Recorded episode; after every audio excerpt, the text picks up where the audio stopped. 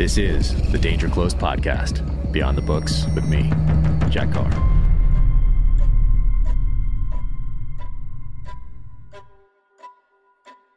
Welcome to the Danger Close podcast, an Ironclad original presented by Navy Federal Credit Union. Thank you to everyone who made my latest novel, Only the Dead, number one on the New York Times bestsellers list in hardcover, combined ebook, and audio. Sincerely appreciated. My guest today, Annie Jacobsen. She is a Pulitzer Prize finalist, New York Times bestselling author of Area 51, Operation Paperclip, The Pentagon's Brain, Phenomena, Surprise Kill, Vanish, and First Platoon. She also writes and produces television, including the Jack Ryan series and Clarice on CBS. Now, without further ado, Annie Jacobsen. Annie, thank you so much for doing this. This is awesome. And so I have all your books right Oh here. my goodness. And I know we are never going to get through all the questions that I have for you. We might not even make it through a page of all these. That's just how it goes sometimes when uh, when I'm so interested in everything that someone has done. But uh, what was really cool was like two years ago uh, when I was on the East Coast and I was writing, and uh, and you direct messaged me and you're like. It looks like you are at, and you knew exactly where I was based on a picture that had almost no information Yeah. in it except for like a tree in the background and a, a bush over here and maybe the corner of a little bit of uh, of the water. And uh, you knew exactly where I was I did. And that is, and then you know I'm trained well that's it you know, by my sources, right? they have taught me how to read documents and also how to conduct surveillance, whether I'm in a place or looking at where someone else is. So, that was pretty and that cool was fun because you were literally across the mm. the ocean, kind of across Yeah. the area from you were on an island across from where I grew up in the summers. Yep, and I could I if you were over there at the time, I could have seen you with binoculars. It was Yeah, uh, it's that close. Is Yep. that is that was that was really cool. Um, but before I get into all this amazing work, uh, how did all this start for you? Um, did you always know you wanted to write? Did you always did you want to go into journalism? Did you how did all this start for you? I went to boarding school age 15 with a typewriter. Absolutely convinced at that young age that I was going to write the great American novel. And then flash forward, you know, 20 years.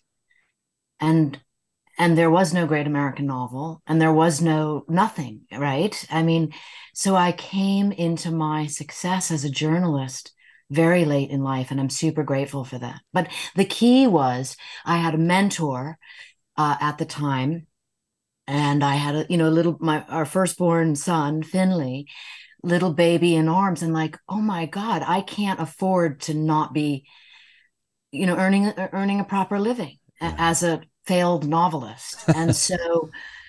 I asked my mentor if I should give up writing. And she said to me the something that has stayed with me forever, and I thank her in the back of all of my books. She said, Annie, stop making shit up. It's the truth that matters. And I was like, what does that even mean? And she said, go be a journalist. Huh. And there you have it. So how did how did that path into journalism start? Did you go from there? What did you do? Yeah, you know, I was, I mean, you just kind of start at the bottom, as you know. You always start on the bottom rung. It's important. You want to mm-hmm. know how to do all the jobs and sweep the floor and make the coffee. Exactly. And then I worked my way up fast because I suddenly had kind of found my place. And another thing that mentor said to me was, you have trouble following direction. you know, and and like I mean, you're in the military. I was an athlete. And like, if you put me on a sports team, I'm really good at following direction. But it had been many years, you know, since I was doing that. And I had kind of lost the sense that it's really important to follow direction. And that is what, as a journalist, an editor gives you, right? If you're working in, you know, as a reporter, you're working with your your editor. And if you're writing books, you're working with an editor. And so therefore, you're following their direction. They're saying, good idea, bad idea, try this, lose that. And you have to kind of say, got it, you know, yeah. not like, no, no, no, I have a better idea. And I found that really important in developing my skills. And did you write uh, novels first that you still have on a hard drive somewhere or in that in that uh, cabinet behind you? I do, I do, but it was a little bit more like um, Jack Nicholson in The Shining. You know what I mean? Like where you kind of write one thing over and over and over again. Okay. Um, that was me. I, I just hadn't found my way. You know, now I write fiction, I write television, right? And so so it kind of gets your yayas out in a different way. But honestly, my true love is is reporting, is is is long form journalism, is having the opportunity and the privilege, because that's what it is, to sit with extraordinary people mm-hmm. who have done extraordinary things because I write about war and weapons and national security and secrets. And I find the people in this world are just, they are so intellectually complex and physically advanced and making things happen in their mind and, you know, putting themselves so far out there on the tree limb. And to be able to sit with them and mine their process, their talents, their thinking, their philosophy, and then ultimately their story, which becomes plot. That is the joy. I love that process. And when you're writing books like I do, you it's a you're interweaving the interviews with the writing, you know. So you're doing interviews and coming back and writing and and so it's this incredible journey. Yeah. It really is. Well, I heard for the Great American Novel, one needs to go to Paris and live in Paris. I'm not sure if you if you attempted that or not. Maybe it's still out there. Maybe you still need to go to Paris for a few years and uh, and pull that typewriter yeah. back out. Uh, or the or the island that you were typing on because you do a great job. And congratulations, by the way. You know, I just absolutely love watching your success, seeing your success, seeing how prolific you are, um, seeing you, you know, dodge criticism and and, and embrace, you know, in, it's kind of like the corny expression "go where the love is." You yeah. know what I mean? You got to go where people want to read you and want to watch you, and that's awesome oh, and good for you. you. I yeah. appreciate that. Yeah, some of those negatives. I like to figure out how to turn those negatives into a positive in a way that's uh, fun for everybody and diffuses it a little bit, like uh, the criticism of the show from yeah. uh, from certain segments. And that's uh, you know, it's just it's just mm-hmm. just a way to way to deal with it probably that uh, that turns it into a positive and, and makes it a little more fun and maybe helps other people deal with some criticism especially in this uh, this world of, of social media where it's so easy for someone mm-hmm. to sling those arrows from behind that computer screen. Well, I think you do it really well because you just continue to write. I mean, writers write, That's so it. just keep writing. That's you know, it. and and you could you could you could you know say outperform them or whatever you know what however you want to try and perceive it in your mind but that's what you do you just keep going because i do think some people get destroyed by criticism i've seen it happen yeah. and it's it, wow that's a tragedy for them you know never yeah. mind i i got some great advice from a a writer. Uh, he was a Vietnam um, person, former, you know, fought there and became a grief counselor of all things. Wow. An amazing man named John James. And he once gave me the best advice ever I will share with you, which is he said, Annie, whenever you're writing or speaking or, you know, because he wrote books and lectured and whatnot, and he said, go into it thinking 50% of the people like me and 50% dislike me and I will never change that equation. There it is. And it's it's a real thing to live by because then you're just right on the balance beam in the middle. Yeah, but you don't want to get, get uh, sidetracked from doing what you love because uh, someone, uh, anonymous person, just keeps hitting you with some direct messages or some comments in your social media or whatever it is. It just mm-hmm. it's uh it's it's so easy. Whatever that is about the the the human condition or whatever it is that draws us to pay attention to that criticism, even if it's for uh, a minute or a ten minutes or a day or if it sits with you for a little longer. Uh, it, it, it 1985 as an author, you never would have seen 70, 80, 90% of the things that you can see today, even when you're trying to avoid them and not look at them. Like for me, I try to use social media as a way to say thank you to people yes. who took a risk on mm-hmm. me as an author. And I try to get in there at, at, night and hit that heart button and say thank you so much, sincerely appreciate that. And, uh, but then I'll, that means that I will also see those negative ones and those people that are just throwing those spears and those barbs and those arrows.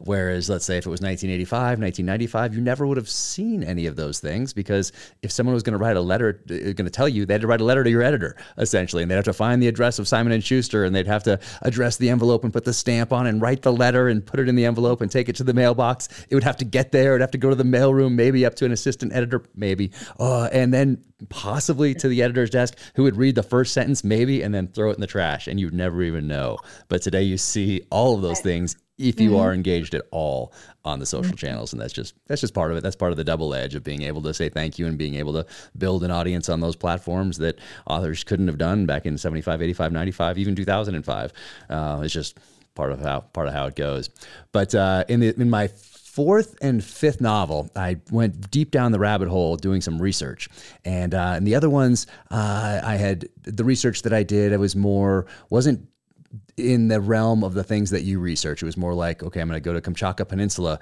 in Russia, mm. and I'm going to talk to some people. I'm going to see what the terrain is like, and uh, what are the smells like, and what is the temperature this time of year, and that sort of thing. Or I'm going to go to Mozambique, and I'm going to talk to the uh, some trackers, and I'm going to find out about Chinese mining operations, legal and illegal, and the politics. And I'm also going to take pictures of the rocks and the grasses, and then the dirt, and I'm going to feel the dirt, and I'm going to smell it, uh, and I'm going to share meals, and all that's going to going to weave into the fabric fabric of my novel.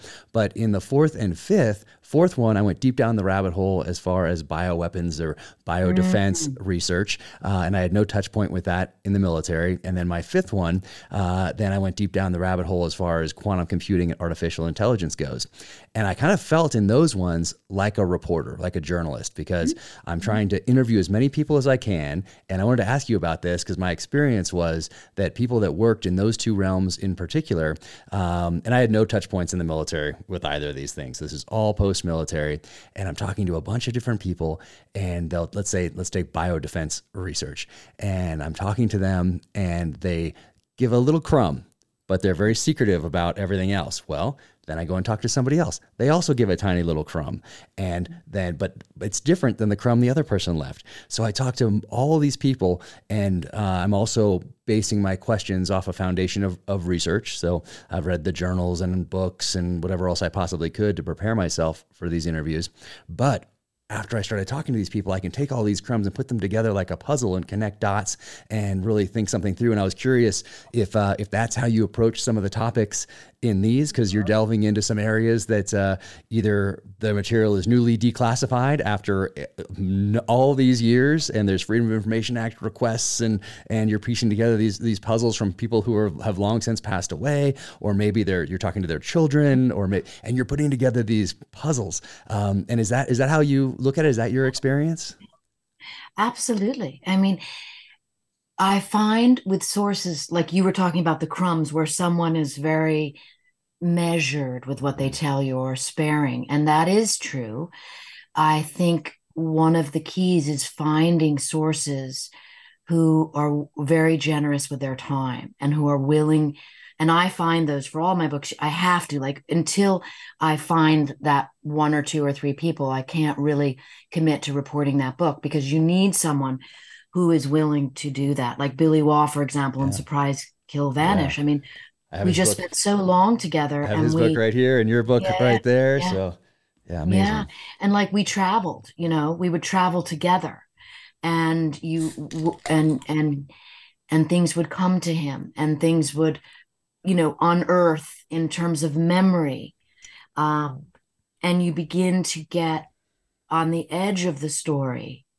And then that process becomes supported like you said by oh you should talk to this guy and this guy. And and i just it's you know all these books later the experience is interestingly similar in that regard that you find people who are comfortable. And i always think it's like comfortable with themselves you know? And then you find people i used to think that that people were being withholding from me or and now i just realize it, just doesn't matter. You know what I mean? If that person isn't going to be a great talker, you know, that's okay. And I'm going to move on. And people often say to me, How do you get so everyone to talk to you? Well, I don't get everyone. I just am relentless about, you know, asking a hundred people right. for an interview. And if five of them yeah.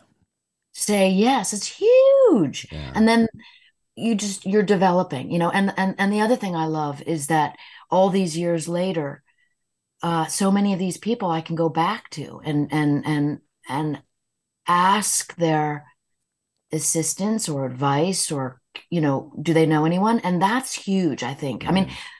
i'm not a what i would call a gotcha journalist and a lot of people are they but if you also notice i never write about politics i write about potus you know the mm-hmm. office of the president i mm-hmm. write i don't really care i can't care much about the the current feuds over this and that because to me I just have studied history long enough to realize they're always there.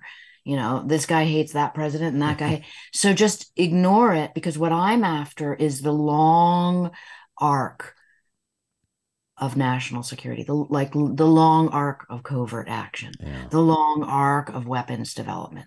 Because if we look to the past, we can see where I think we can see a little bit of where we can see a little bit of what's happening now. And then we can begin to make educated or thoughtful uh, you know questions about the future and how we want to deal with that for ourselves and our children Exactly. I mean, that's why I encourage everyone to get all of your books because they're they are so important in making decisions in the present for the future, for future generations, um, because there's wisdom there. And in these, like people go to the back of your books and go to the notes section, they'll see how meticulously researched these books. Like right here, this one right here, like all this is notes and uh, and citing sources. And I mean, that's it's incredible.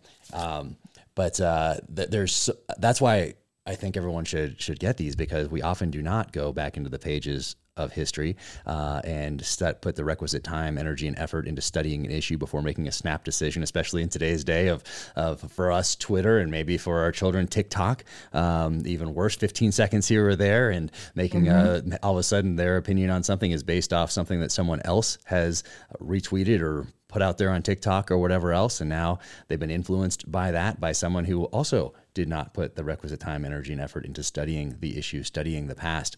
Uh, and especially right now when we're talking so much about government overreach, and there's so much in the in the news today about uh, these different government agencies. And uh, we go back, we can go back to the 70s and look at the Church Committee and look at the Pike Committee, uh, and, which exposed some overreach by different elements of the of the federal government. But you go well, first, before I get to that, I wanted to ask you about uh, Northwest Flight 327. I don't want to forget to ask about that. Was that so? Are you on this flight?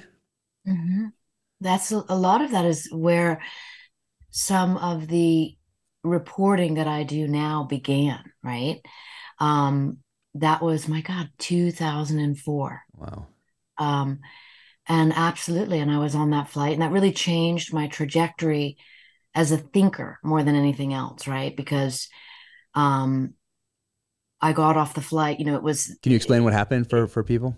I mean, the short version is: imagine being on a flight and thinking, "This is this a is is there is this a terrorist attack? Like, what the hell is going on?" Right? Yeah. And then watching U.S. federal air marshals come out of cover to the point where you see the Sig Sauer, right? Mm. Because it's meant to be seen, and you're like, "I'm on a plane." Right. And and this is, you know, just a few years after 9 11. And also, it was the night that the government was giving back the control. How's this for a, a shot of history, right? And knowing what you and where you've been. It was we give we were giving back control to the Iraqis because the war was over. Mm.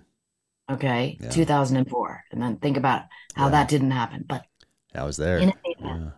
You know, right?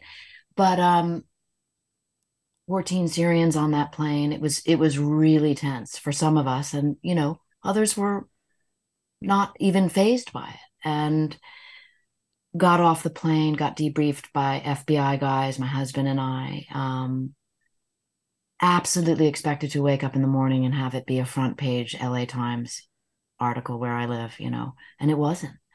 and I began, and I was a financial reporter at the time. So I put my reporter's hat on and I began investigating and calling and asking.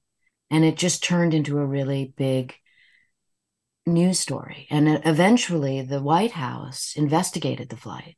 And eventually it came out that these same fellows had, because uh, they were in the wind, but, you know, but it came out that they had done this on another flight. Mm and this is they were all Syrians before Syria was Syria, you know, mm-hmm. I mean, mm-hmm. before right. Syria became a national security issue. And so was it a red teaming operation? Was it a dry run for a terrorist attack? What was it? But it went all the way up to the White House Security Council. So, you know, that taught me two important things. One, because people were furious. I was called a racist housewife before such a concept really even existed, you know. Um, and and I say that meaning before there was like the immediate jump to a kind of cultural assessment of a situation, which is really a mm-hmm. national security issue and a question. Um, but it taught me that I didn't really care who agreed with me and who didn't. Mm. You know, I was on the flight with my husband and my firstborn son, and I was pregnant. I didn't know it, right?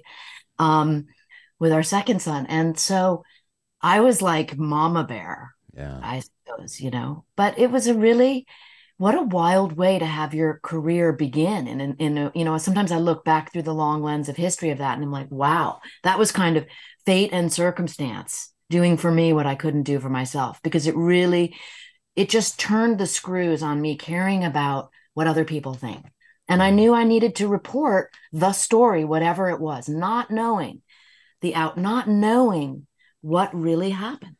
Wow. So you weren't always like that growing up. Um, that you, that was something that was developed about really not caring what other people thought, going after oh, the truth regardless. I think that happened for me after that flight. Wow. I really kind of secretly still hung on to like, you know, I hope so and so like you, you know, right? You know, yeah, yeah, sure. We all have that. Look, as I get older, it becomes more interesting to me to be able to be truthful about some of these things that basically at heart we're all kind of like, or at least for me, I'm the little, I'm the girl with the pigtails in the front row of the class in first grade raising my hand wanting to get called on you know? Mm-hmm. and i just want to you know so so i kind of want to be in the center of it. Yeah. And i think that i mean that was a that was like such a it's funny we're just cowboy talking here as i say where your thoughts go all over but you know billy waugh who died recently he he, he was my main source in surprise kill vanish but he became my friend you know? And we traveled all around we traveled to places where he where he operated. And uh, we realized that we had that in common you know? Here's two people who couldn't have had less in common mm. right? He was the cia's longest serving covert action operator from the eisenhower administration to you know yeah. when he went back to search for gaddafi in the last days of gaddafi's life when billy was 84 and we couldn't have been more different and yet we both had our hands up in the front row of the class, wanting to be called on, wanting to be the center of the action. Yeah. How cool is that as a reporter to get that experience? Yeah, I think there's freedom in that, and uh, as long as you're, you know, you're you're, you're thoughtful, uh, and then you're putting that time in, and it gives you this freedom when you don't care about what anyone else thinks. You know, you've been as thoughtful as you can possibly be about whatever the issue, whatever the topic is, presented it in uh, in the way that's true to you, true to the story, um, and hey, take it where it, wherever it goes from there. Hey, that's okay. And there's free there's freedom in that, uh, in not worrying what other people think of you. Yes. And for me, I think of it when I write when I write my novels, it's about the story. It all it always has to be about the story. It's never about oh I hope this critic likes it or I hope this uh, this reader likes it or hey you know what I heard last time about the last book someone thought it was too violent or whatever it is. Um, yeah. It has to, I can't think about any of those things. Um, it has to always be about the story. I have to honor the story, and by doing that, uh, then I'm also honoring the reader because they're getting the the best possible version of this story, and every my whole heart and soul goes into every single word. So, um, so there's there's a lot to there's a lot of freedom in that in yeah. that I think. Um, but uh, let's see. I don't even know where to start uh, as far as all these books go because I, it's, they're just absolutely fantastic. But uh, Pentagon's brain right here, DARPA. I want to read something about DARPA here. And uh, for those who aren't familiar with it, uh, the Defense Advanced Research Projects Agency, or DARPA as it is known, is the most powerful and most productive military science agency in the world. It is also one of the most secretive and, until this book, the least investigated. Its mission is to create revolutions in military science and to maintain technological dominance over the rest of the world. Mm. What led you to to DARPA? Mm. I was just finishing up Operation Paperclip, which is about Nazi scientists who came to America after the war to build America's weapons programs and the really dark and ugly weapons programs like biological weapons and chemical weapons. And these Nazi scientists, you know, going down that rabbit hole. And I went to Germany and sat in the Bundesarchives with a translator and read these documents, met children of Nazis. And the whole thing was so overwhelming. And I was working with my editor, John Parsley, at the time, the end of, you know, as we were getting that book ready for publication. And he said to me, Wait a minute, whatever happened to von Braun, who was the sort of most well known Nazi mm. scientist who, you know, was the so involved in NASA and essentially got us to the moon. And I said, "Oh, well, funny you should ask." You know, and I had just gotten this detail that he von Braun had um, sort of as the rocket program was taking a, a, a turn in the in 1957, the government was creating this new organization called then it was called ARPA. Now it's DARPA and they wanted a chief scientist. And who did they look to? But Wernher von Braun. Oh. And they asked him, the Joint Chiefs of Staff asked von Braun, this former Nazi. I mean, he was like, you know, Hitler's favorite scientist. Not that's not an exaggeration. Um, and they asked him to come to the Pentagon and lead DARPA. And his response was, I will do it if I can bring 12 of my colleagues with me, AKA 12 Nazis. And that was the line in the sand for the Pentagon. They said, no thanks. And instead, they found a director in Herb York, who I write about at length in the Pentagon's brain. But I, and John Parsley said to me, that's fascinating. Maybe you should write about DARPA. And off you went to the races. And I have, I have lots of questions about Operation Paperclip. Mm-hmm. Uh, but uh, so off you went to the races on DARPA. And what I didn't, I also didn't know that uh, that DARPA started developing drones in the 1960s during mm-hmm. Vietnam. Yes. Did uh, yes. did they actually use them in Vietnam, or were they just developing yes. and testing, or? They, they were developing and testing kind of at that at that edge of where and you know about this world where the technical war theater you know ends and where the no go the behind enemy lines begins and when i was learning about darpa because i do go into my subjects not knowing and and and that is the process of learning. And i think one of the reasons why i am a popular writer meaning people all kinds of people read me. I know i'm read by the generals at the pentagon but i'm also read by the little old ladies in south dakota you know or your mom the librarian there right? it is yep. Be- because i i i really care about wait a minute what? You know like being a layman not knowing and then having the smartest guy in the room explain or the smartest woman in the room explain okay annie this is how it works and that was my experience with drones and darpa and that what you know it was called mcnamara's fence this idea of elect using sensor technology which now people just immediately think has always been there in the war zone and of course it hasn't and i learned that it was absolutely conceived and developed in Vietnam. And I also learned, as I write in The Pentagon's Brain, what that meant at the Pentagon in the 70s and 80s and how it was being developed, you know, and and I found fascinating that after the Vietnam War, uh, you know, people were like, "Oh my God, we're in a time of peace, and look at this; it's so amazing. We even have a Secretary of Defense who's a scientist, right?" And little did anyone, including myself, realize Actually, it's the scientists that are developing the weapon systems of the future. And that, you know, John Foster is who you're referring to, who it was his love of remote control airplanes that led to the conception of drones in the war theater. I mean, there's there's so much in here that everyone needs to read. In all these books that people need need to read. Uh, it'll make some things that are happening in uh, a present day less surprising, perhaps, or make you question a few things. Um, mm-hmm. But uh, yeah, there, I think yeah, there's let's see, I'm trying to find that. Yeah, the electric fence. That's right there, chapter 12, the electric fence, right there. Um, but uh, you start this with uh, Bikini Atoll the evil mm-hmm. thing. And I hadn't heard it called the evil thing before I read your your book. I thought I knew a little bit about uh, you know that that uh, stage of history uh, in the the post World War II era, but uh, the evil thing. Um, mm-hmm. And uh, could you talk a little bit about that, about Bikini Atoll, the evil thing, yeah. and then where that where that led? Yeah. Well, I mean, isn't it amazing that Manhattan Project scientists themselves considered the thermonuclear bomb, not to be confused with the atomic bomb, right? The atomic bomb is like a like a tiny firecracker in comparison. I mean, a thermonuclear weapon has an atomic bomb as a fuse. F U S E, right? Like the atomic bomb explodes inside the thermonuclear bomb to make that power.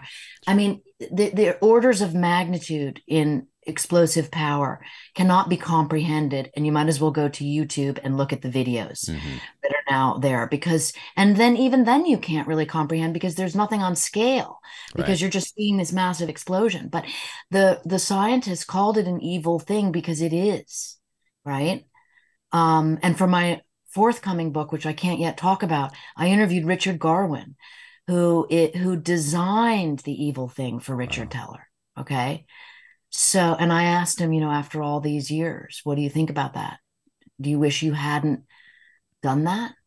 And he said, I wish it couldn't have been done. Yeah. Right. That's a good. But there it was, and and I write about it from two eyewitnesses who I had the privilege of interviewing for my book Area 51, because they were weapons designers for EG&G, and they were they were there working on those bombs. And the first uh, you know the first hand the eyewitness account of something that's the gift of the journalist yeah. right? And you get that too as a novelist. You when you can hear firsthand someone's story you just say i got to be able to pass that along you know, I, in this last book, I did a little research into uh, what the Soviet Union, some of their largest tests, and some of them were just declassified recently, like our side learning about it and then mm-hmm. declassified. There was one over Siberia. I forget the exact year, but I incorporated it into my last novel. And it wasn't even the largest that they could have tested, mm-hmm. and they tested it in, in Siberia. I forget the exact year, but I mean, it, at that I remember growing up seeing those the videos that you talk about. They're now on YouTube, but they'd be on you know, incorporated into a TV show or into a movie or something like that in the '80s, and you just couldn't believe that we were as a kid, as a seven, eight, nine, ten year old, you're watching this and wondering like, wow, all these tests isn't what is that? What is that doing to our to our world? Uh, why do we have to test so many of them? Couldn't we have tested one and been like, whoa, uh, okay, got it? Um, but uh, that kind of rolls into uh, Raven Rock and uh, the undisclosed location, which was disclosed, I think, in 2004, which everyone already knew about anyway. But um, once again, going back to growing up in the 80s, you always had this movie that uh, would show where the president or the vice president would go, or yeah. a cabinet, whatever it was, uh, to protect them from from a, a nuclear attack. And uh, what what did you uh, learn about Raven Rock, and what, what anything surprised you about it? Mm-hmm the most and what is it i guess? I guess that's the first question ravens rock is of course the place where you know after a nuclear war or if, if, under the threat of nuclear war the government will allegedly go on to continue at raven rock or a number of other un, you know undisclosed locations around the united states that fema has that the defense department has.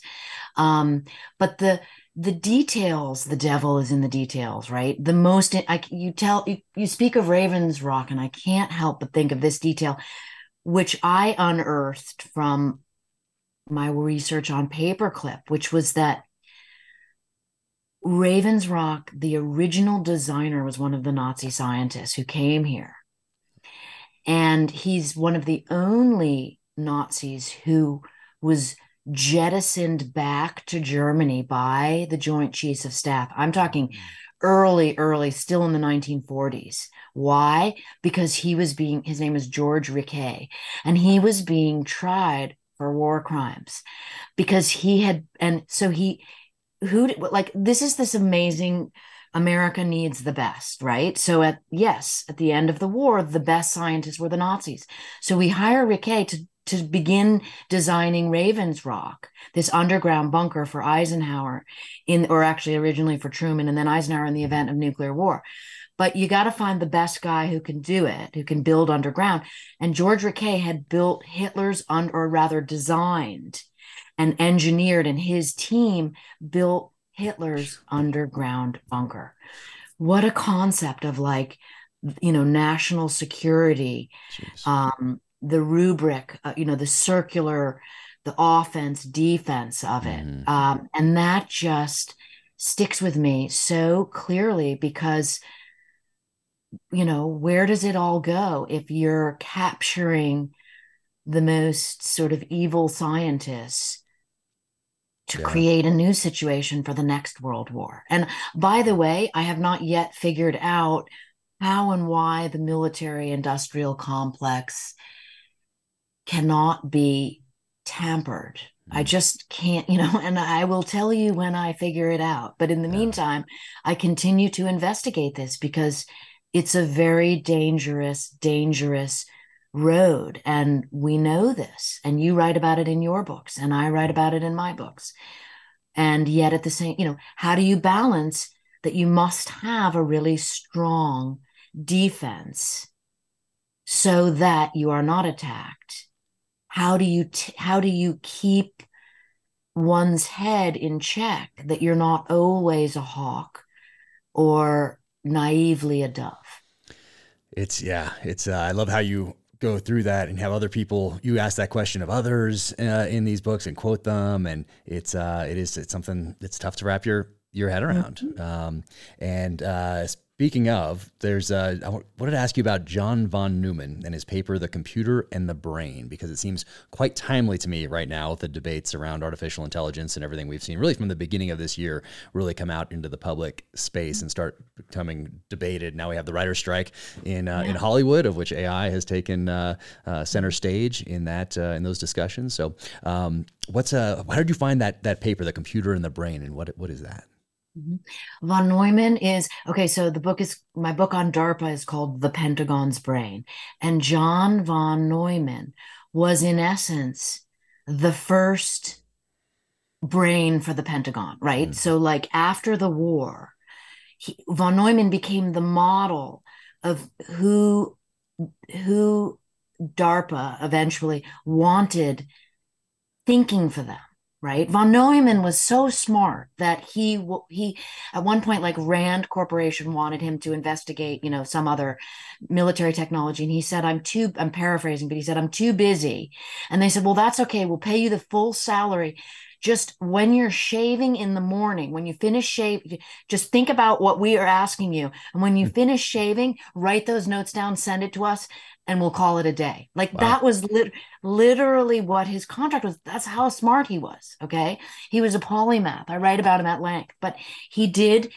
I see him as the first real physicist, philosopher, thinker about AI in that paper that I found. And that is, he was working at the time. Um, his story is so interesting and complex, and he deserves his own, you know, hours and hours and hours. But to answer your question about AI, he was at the Princeton Institute for Advanced Study, and mm-hmm. Einstein was also there. And he was developing a computer which would become known as ENIAC, right? It was the first, essentially, the first post war computer that could that was greater than you know a, a, a, like what we think of as a texas instruments computer. And he developed this in the basement. And it was under contract from the aec the atomic en- energy commission because they wanted to try and learn how to forecast weather. Weather is so important to war right? But he in working on that developed this idea that one day a computer could think. And there's a little story that he tells, which I retell as part of that paper.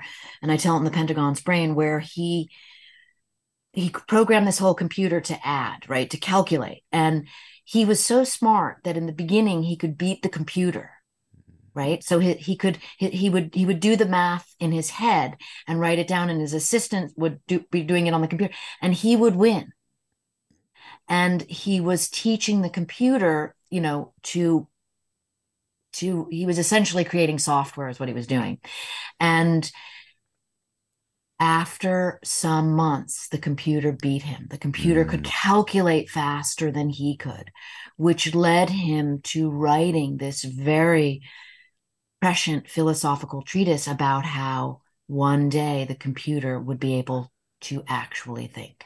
Yeah, gosh. And here we are today.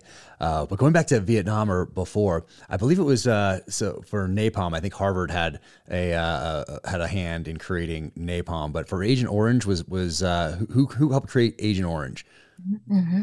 I mean, that was DARPA. You know, they were they were always looking for new weapon systems of the future. That is what they were doing, and it was a it was a direct offshoot of the chemical weapons programs that I write about in Paperclip that were you know, developed by Nazi scientists who had worked on those chemical programs, sarin gas, VX gas.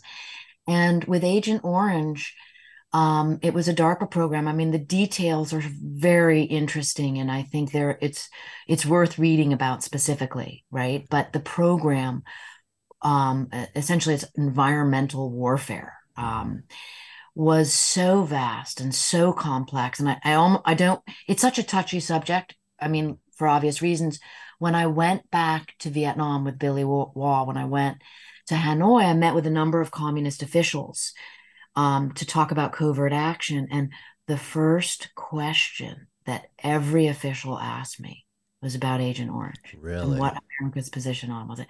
And I'm just going to direct people to the book because I just wouldn't even yeah. want to remotely get anything paraphrased incorrectly because if that isn't a cautionary tale mm-hmm. of a weapon system that should never be approached, right? And I say that because I think right now, when we if if one considers biological warfare and the possibilities that have come to be since I have written books that have covered biological warfare, you know, a decade ago, right?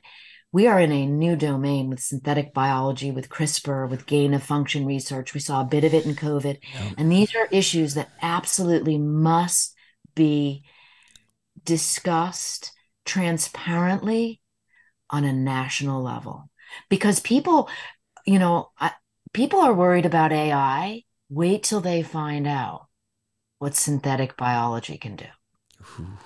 And uh, give us a give us the two sentence version of what uh, synthetic biology? Again, what is that? Is that what keeps you up more than anything else? I was going to ask that later. What what concerns you after doing all this research and then all the books that you haven't uh, mm-hmm. yet written? Mm-hmm. Um, what what what things concern you the most okay. for for our kids? well we're both parents right so read you read you have read the opening pages of the pentagon's brain and read about watching the castle bravo bomb explode mm-hmm. right and read about eyewitnesses who told me they saw their fellow scientists as skeletons because you know one guy couldn't look at the bomb because he gave his his glasses to another mm. guy. So he had to turn and look at the scientist and not the bomb. And the flash the x-ray flash made everyone appear to him as a skeleton. Jeez.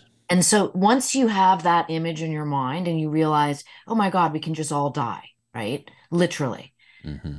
uh, from a nuclear holocaust. Um, I think it become that's that takes away the power of I'm I'm up at night, ter- you know, scaring myself because we did survive that, which doesn't mean we can continue to survive it. But the the the Cold War, I mean, you've written about the the the Cold War, you know, sort of feuding, the the hatred among the sides, which is kind of getting very close right now and very mm-hmm. troubling.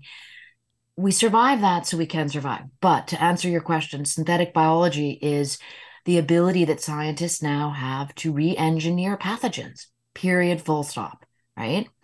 And that means imagine any horrible disease and imagine being able to weaponize it to be you know and, and that can be done and it cannot it, it can be done in the lab and therefore it mustn't be done in the same way that you can't spray agent orange over a country yeah. right so that should be the cautionary tale i believe for defense officials and for scientists to begin having this debate about what you know lines that cannot be cr- crossed and making legislation accordingly the problem is as everyone will tell you in the national security sphere is that the science is moving forward at the speed of lightning and the courts and the legislators and the congress are moving at a snail's pace yeah. by the way i attribute that to political bullshit mm-hmm. so that's why the only thing i can do in that arena is simply not enter the political debate. People all the time try to get me to comment on the president, mm. this president, that president.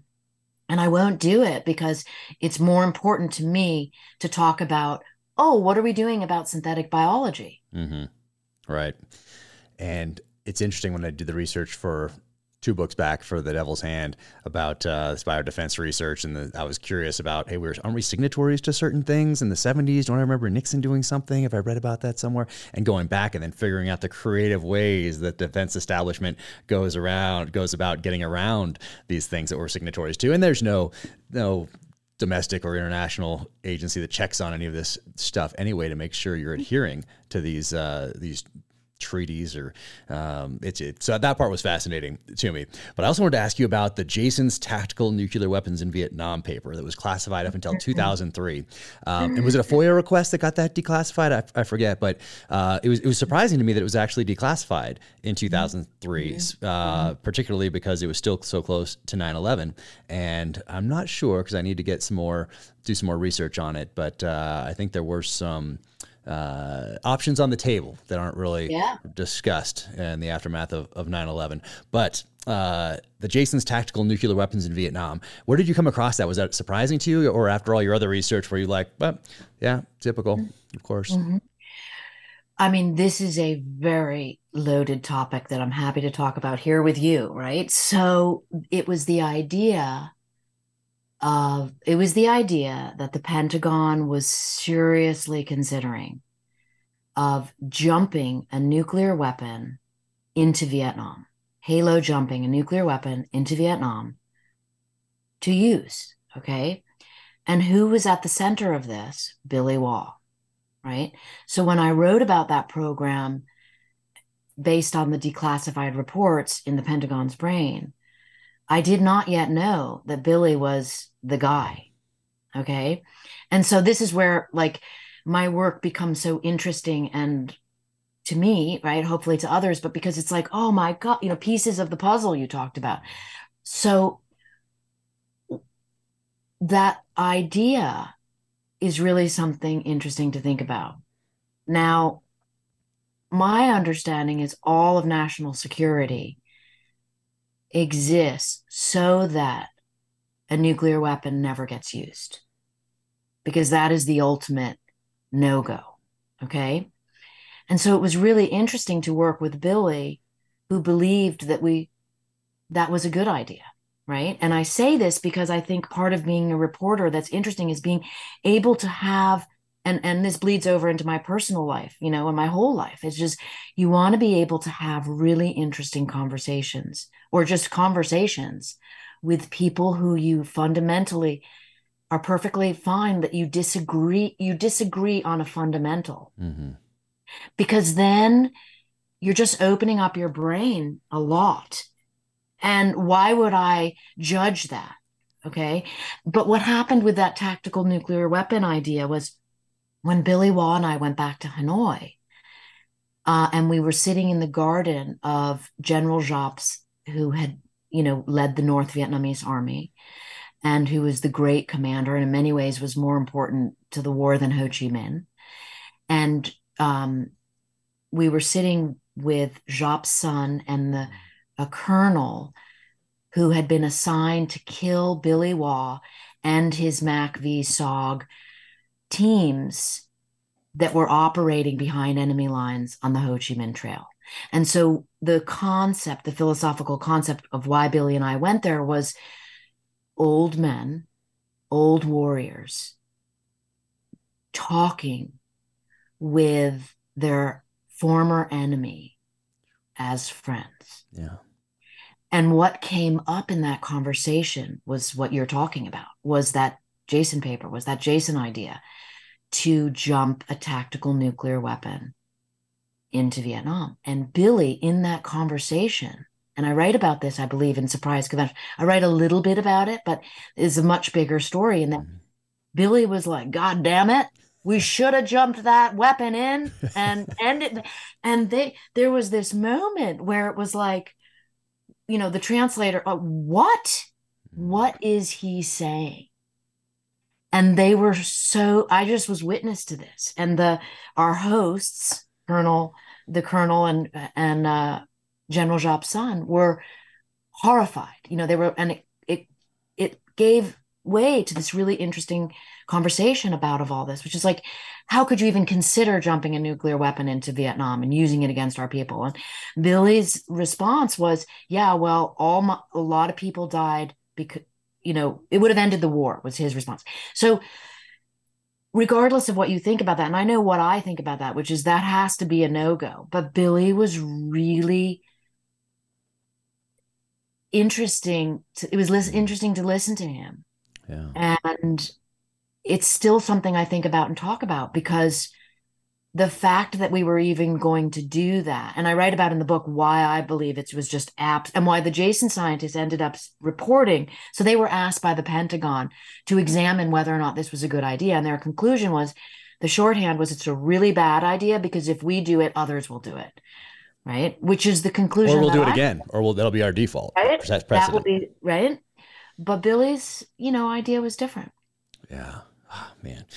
I mean, everybody, everybody needs to read these books. Uh, gosh, uh, I want to ask you also about the 2008 CIA program to track World of Warcraft players, and it seems to me like they a bit of an overreach uh, to do that, uh, just to be a somebody gaming and not know that the CIA is taking this data and using it for a uh, you know national security type purpose, but without your knowledge as a U.S. citizen. Um, but what what what uh, did that surprise you when you found that out? Or does nothing surprise you anymore? It, After all this, no, nothing should I mean, surprise you anymore. Nothing surprises me, but it's kind of like, oh, that's interesting. And then I begin to think of the other reasons and the other uses for it, right? Mm. Which is the argument of why the CIA has to have its hand everywhere because it has to know what other possibilities are. Like, for example, that is a great place for terrorists to communicate with one another without being tracked. So they figured that out. That was a detail we actually used in Jack Ryan, right? Based on that reporting, which is, and so you have to figure that the agency's job is to keep an eye on where it could be caught flat footed. Mm. And again, that's what you and I have been discussing and what we both think about and write about, which is where does it begin and where does it end? Right. And how do you balance hawk and dove? How do you balance offense and defense? Yeah. Um, yeah. It's uh, I mean, it's it's fascinating. You, you can and you can think about it forever and never come up with a quote unquote right answer um, mm-hmm. for a variety uh, reasons. But I also want to I want to read this um, because it's so poignant to what we're dealing with uh, today, or what we're starting to, to think about more as a as a society. And you say in an interview for his for this book, Noel Sharkey, is that I think that's how you say it, Sharkey, relayed a list of potential robot errors he believes are far too serious to ignore, including human machine interaction failures, software coding errors, malfunctions, communication degradation, enemy cyber attacks, and more. I believe there is a line that should not be crossed, he says. Robots should not be given the authority to kill humans. Can the push to create hunter killer robots be stopped? Uh, and Steve, I'm going to mess this last name up, Omohundro, mm-hmm. close, believes that an autonomous weapons arms race is already taking place because military and economic pressures are driving the rapid development of autonomous systems. And then at the end, in a world ruled by science and technology, it is not necessarily the fittest, but rather the smartest that survive. DARPA program managers like to say that DARPA science is science fact, not science fiction. What happens when these two concepts fuse? And that's kind of where we find ourselves right now. And that book was published in 2016. So we are a world away from that right now. But a lot of what I wrote was suggesting this is where we're going to be in 10 years. And instead, we're here in seven years, right? But the Defense Department has, you know, been, has the Defense Department decided around 2010 to move toward autonomous systems entirely. And I write about that in the book. And interestingly, you know, people sometimes say to me, How'd you find those wildly classified documents? They are not classified, they never were. Hmm. It's just wonky Defense Department doctrine that somebody like me slogs through. Um, and reads about and says, wait, what does this mean? And then interviews experts, both in the civilian sector and also in the in the military and intelligence community world to say, what does this mean? And then I try to explain what it means. And what that means there, which was shocking to me, is that that is where things are going. And on the human element of this, which I found most interesting, was when the Defense Department put out this directive, okay, guys, we're, and I'm paraphrasing, we're moving toward AI systems, mm-hmm. right? a lot of pushback came from very high ranking generals and admirals at the Pentagon. They were like, no. And they kind of were siding with what Sharkey was saying about this is a bad idea. We need to always have a human in the loop. And my reporting led me to other DARPA programs working with the concept of trust and essentially an inside baseball program to get people to trust AI systems, mm-hmm. right? So, in other words, getting those generals and, pen- and, and admirals to agree with this executive decision to move toward AI by working with their issues of trust, as opposed to saying, "Oh, let's take your opinion to the mats and and really, really think this through."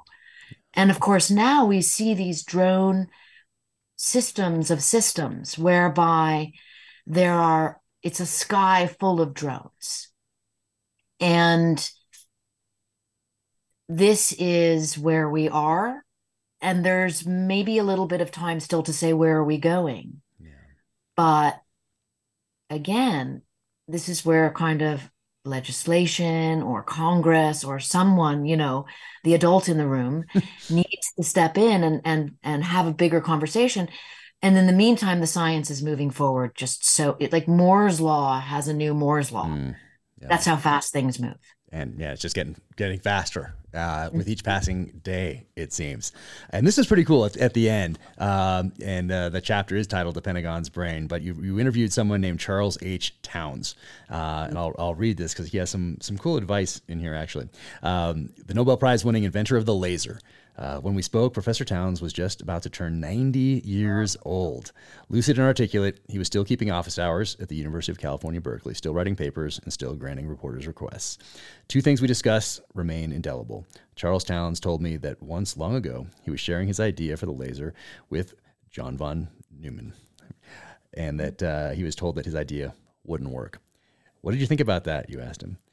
If you're going to, if you're going to do anything new, he said, you have to disregard criticism, which we talked about mm-hmm. earlier. Most people are against new ideas. They think if I didn't think of it, it won't work. Inevitably, people doubt you. You preserve anyway. That's what you do. And that was exactly what Charles Townes did. The laser is considered one of the most significant scientific inventions of the modern world. That's pretty cool. You got to sit down with him and hear that. And it goes back to what we were talking about just in general uh, about about criticism and moving forward. Um, but how, how, how is it to go and uh, did you go to his office and like, during office hours and sit down for an interview? I mean, Townes is a genius. We did it on the phone, but he was still keeping office hours at Amazing. Berkeley.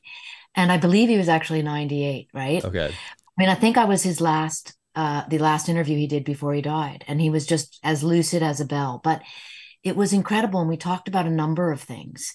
And, you know, another thing he spoke of, which I just have to say because it always has stayed with me, was that he believed, which has to do with inspiration, okay? Because he believed, or rather, the idea of the laser came to him while he was sitting on a park bench. And later in life, Townes spoke about being religious. So mm. I don't care if someone's religious or not religious, I'm agnostic as to their religion. But what was interesting to me was that he kept that secretive most of his life because the scientific community would have, you know, belittled that. Mm. And yet it's a truth. And so later in life, he felt comfortable telling the truth about himself. And I think that is a very interesting and wise path to follow. That as you get older, it's wise to think about telling the truth about yourself more and more, meaning where your inspiration comes from, where your ideas come from, what is most meaningful to you.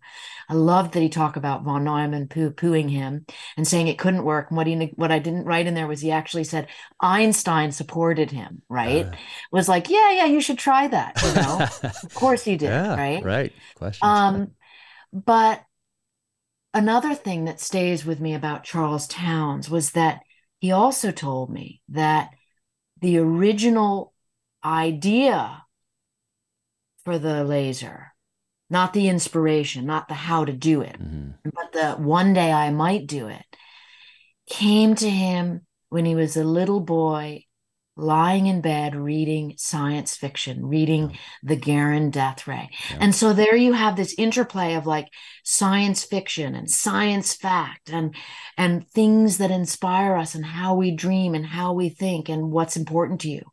And what you have raised is the most important question, which is how does techno how does advanced technology live side by side with democracy you know, with a kind of peacefulness that can lead. And I personally think it begins at home. I, that is why I just don't engage in all of this vitriol. I just, mm-hmm. I refuse. I, I, I have actually never gotten in a fight on Twitter and I don't intend to yeah. because I just would rather go the Charles Townes route, you know, keep like, just you okay. keep writing your books, you know, okay. never mind. The critics are there, but there are so many important things to think about and care about and wonder about we're really lucky that we live in America and and things are safe. I mean, you've been in the war theater, I haven't, you know. It, uh, I think we can definitively say that Twitter comments, Instagram comments, Facebook comments, YouTube comments, uh, and going back and forth isn't the best place to have a uh, to engage in the exchange of ideas or to change anybody's mind. I don't know mm-hmm. if anyone's mind's ever been changed by, based on a Twitter comment or a response. It just degenerates and wastes everyone's time that could be used more productively elsewhere. So I don't do it either. I don't go. That's why you see something, and sometimes you want to. You see some comment, you're like, oh, but just got to let it go get back to work. Um, but I do want to read this last part here because it's uh, once again this this was written years a few years ago, but it's it's so so important. Um, and uh, you finish up with this. This book begins with scientists testing a weapon that at least some of them believed was an evil thing. In creating the hydrogen bomb, scientists engineered a weapon against which there's no defense. With regard to the thousands of hydrogen bombs in existence today, the mighty U.S. military relies on wish, wishful opinionism, hope that the civilian destroyer is never unleashed. And in the military, we like to say that uh, hope is not a course of action, at least it's not a good course of action.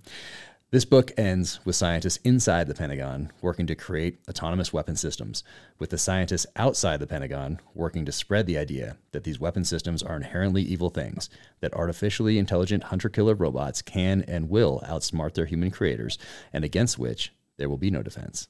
Mm-hmm. There is a perilous distinction to call attention to when the hydrogen bomb was being engineered, the military industrial complex, led by defense contractors, academics, and industrialists, was just beginning to exert considerable control over the Pentagon. Another difference between the creation of the hydrogen bomb in the early 1950s and the accelerating development of hunter killer robots today is that the decision to engineer the hydrogen bomb was made in secret, and the decision to accelerate hunter killer robots, while not widely known, is not secret. In that mm-hmm. sense, destiny is being decided right now.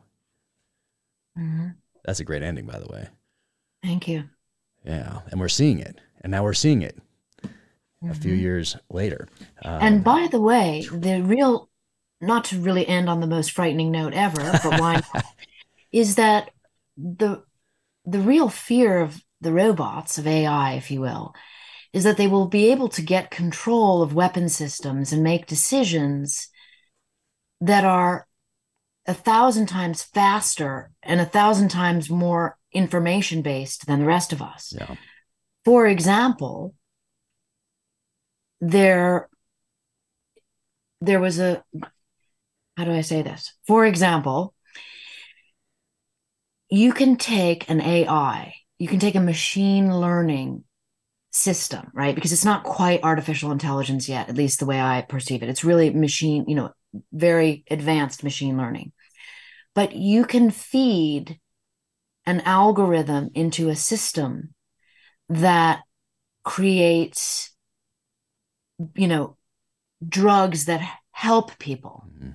And you can reprogram the AI and say, go ahead and tell me like the worst possible thing, a pathogen that you could create that could just harm and kill everyone. And that has been done. And I interviewed the scientist who did it, thinking that he he gave sarin gas and VX gas as an example to the machine learning system. And he expected to come back in the morning and have had the computer system deliver the recipe for a really nasty, evil biological weapon. Mm-hmm.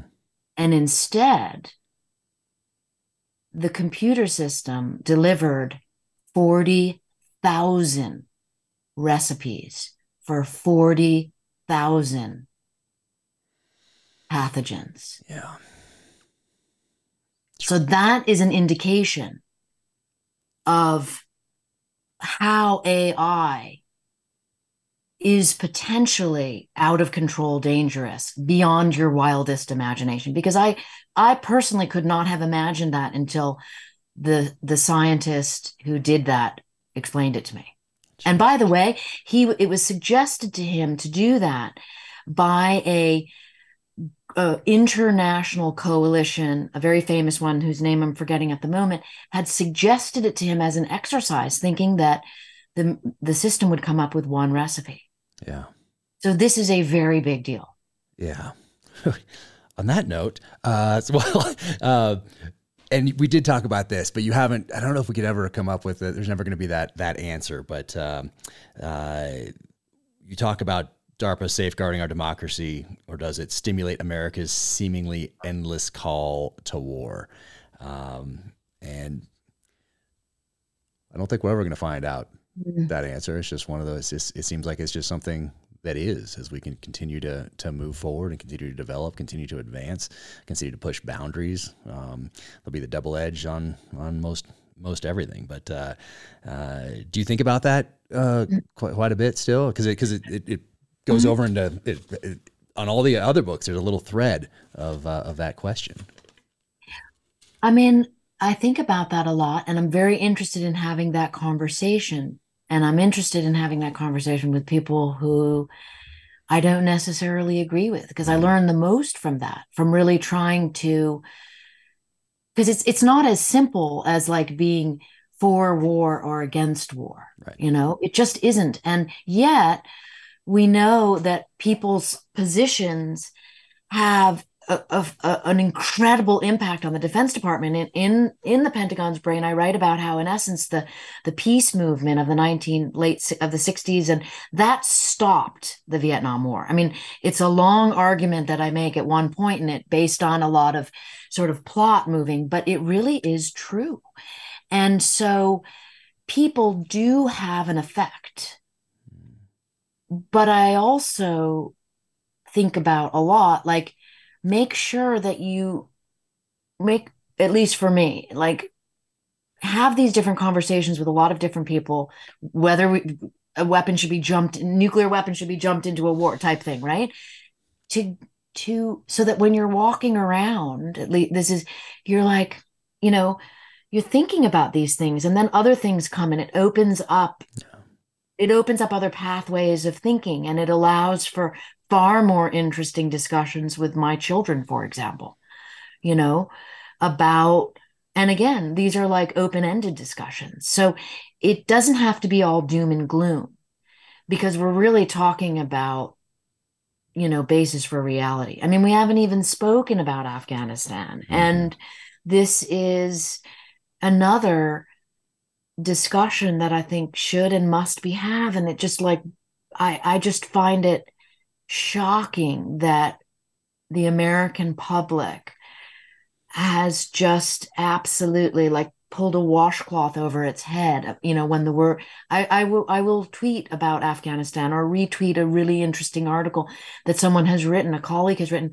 and like and it, it seems because of course you can look at the analytics on twitter it seems as if no one cares. Yeah and this is very very interesting to me and again not judge you know yeah. not judging per se just interesting why is this right what's really going on here about people's temperature for what they want to know about. Yeah. Uh, another, okay, so here's another thing. I, I mean, when I was writing about drones through the war on terror, you know, the vilification of drones was the primary position. Hmm. Okay. And in the news, certainly. And yet now I'm fascinated, wrong, you know, that's a bad word, but interested in the fact that in Ukraine, the drones are the drones are the good guys, right? But either way, the drones are the drones. What mm-hmm. happened to the objective idea that drones kill people? Certainly in the so, and this again comes back to AI, right? Which is really machine learning, which is really the fact that the drones, which began in Vietnam with you know John Foster's idea, um, have developed to the point where soon they will be auto- autonomous drone swarms. Whether or not that means an operator back at the Pentagon will be giving the launch order or someone on the ground, but they will be. This is a future reality. And people might benefit from thinking about that as opposed to just simply having an opinion like, yay, drones kill bad Russians, right? right? Whereas before, what happened to you know there was like the code pink ladies you know like storming congress or you know drones are killing people. Well they're still killing people. Why are they good versus yeah. bad so i think about these things because it's a it's a system check on oneself. It's like look in the mirror you know what what are my am i really being thoughtful about these things or am i just having an opinion and today, especially, how am I being manipulated? Um, I think that's a good question to ask when we when you look at the analytics on Twitter, and it doesn't seem that people are as interested in our 20 year uh, adventure or misadventure into Afghanistan, uh, especially considering how it ended up with 20 years to prepare for that eventuality. Um, well, how are we going to take those lessons and apply them going forward as wisdom? for our children and for generations uh, going forward. So that's that's the part that really concerns me, and that allows you also when you're not interested in those lessons, um, that allows you to be more easily manipulated or not ask that question, whether it's a news entity or a political party or whatever it is, a company, corporation that wants you to take a certain action or influence your behavior or your thoughts. Um, yeah, I think you got to ask the got to ask the question and not be distracted by that 15 second TikTok video. Um, so that's yeah. Ah. But uh, we could talk for like ten hours. Um, but we have mentioned this uh, Operation Paperclip quite a few mm-hmm. times, and I, I haven't even through my first page of questions, of which there are four. Uh, so, so I know we're not going to get to all of them, but that just means hopefully that we can do it again when your next book comes out, mm-hmm. and uh, we can revisit some of these past ones and talk about your your new one that remains secret. But we have mentioned Operation Paperclip, and I think this is so important because for a couple of reasons. One, because ends justifies the means. Uh, mm. That is something that uh, we can think about strategically as a country, geopolitically, and then on a personal level as well. So, right. and are those different? I, well, anyway, you explore some of that in this. But for those who are not familiar, I just want to read from the beginning of this book, and we. I would love to read all of these, but we'll see how how far we we get here. Um, we talked a little bit about it, but this is a book about Nazi scientists and American government secrets. It is how dark truths can be hidden from the public by U.S. officials in the name of national security, and it is about the unpredictable, often fortuitous circumstances through which truth gets revealed. Operation Paperclip was a post war U.S. intelligence program that brought German scientists to America under secret military contracts. Under Operation Paperclip, which began in May of 1945, the scientists who helped the Third Reich wage war continued their weapons related work for the U.S. government, developing rockets, chemical and biological weapons, aviation and space medicine for enhancing military pilot and astronaut performance, and many other uh, uh, armaments at a feverish and paranoid pace that came to define the Cold War. So, for people that don't know about this, also it uh, it helps you maybe question some things. If the government was willing to do this and to forgive essentially um, actions of some of these Nazi scientists, uh, what else are they willing to do in the name of national security? Navy Federal Credit Union. Navy Federal Credit Union is here to help military members and their families tackle home ownership during this high rate market. With their new no refi rate drop option, if you buy your next home now and mortgage rates drop later, you could lower your rate by paying a low fee instead of refinancing and paying thousands in closing costs. They offer mortgage options with zero down payment, so you don't need to wait years to save. Also, planning any travel this summer? Navy Federal flagship credit card treats members to our highest rewards and premium benefits. Flagship makes it easy to rack up rewards with higher points on travel, including everything from tolls to terminals. Earn a bonus 40,000 points when you spend 4,000 in the first 90 days, plus enjoy a free year of Amazon Prime. At Navy Federal, our members are the mission. Learn more at NavyFederal.org. Federally insured by NCUA, membership required, equal housing lender. Terms and conditions apply, loans subject to approval and eligibility requirements. Open to the armed forces, the DoD, veterans, and their families. As of 5 1 2023, the rates for flagship are 14.74% to 18% based on credit worthiness. ATM fees for cash advances are up to $1 at non Navy Federal ATMs, a $49 annual fee for Visa Signature Flagship Rewards. NavyFederal.org.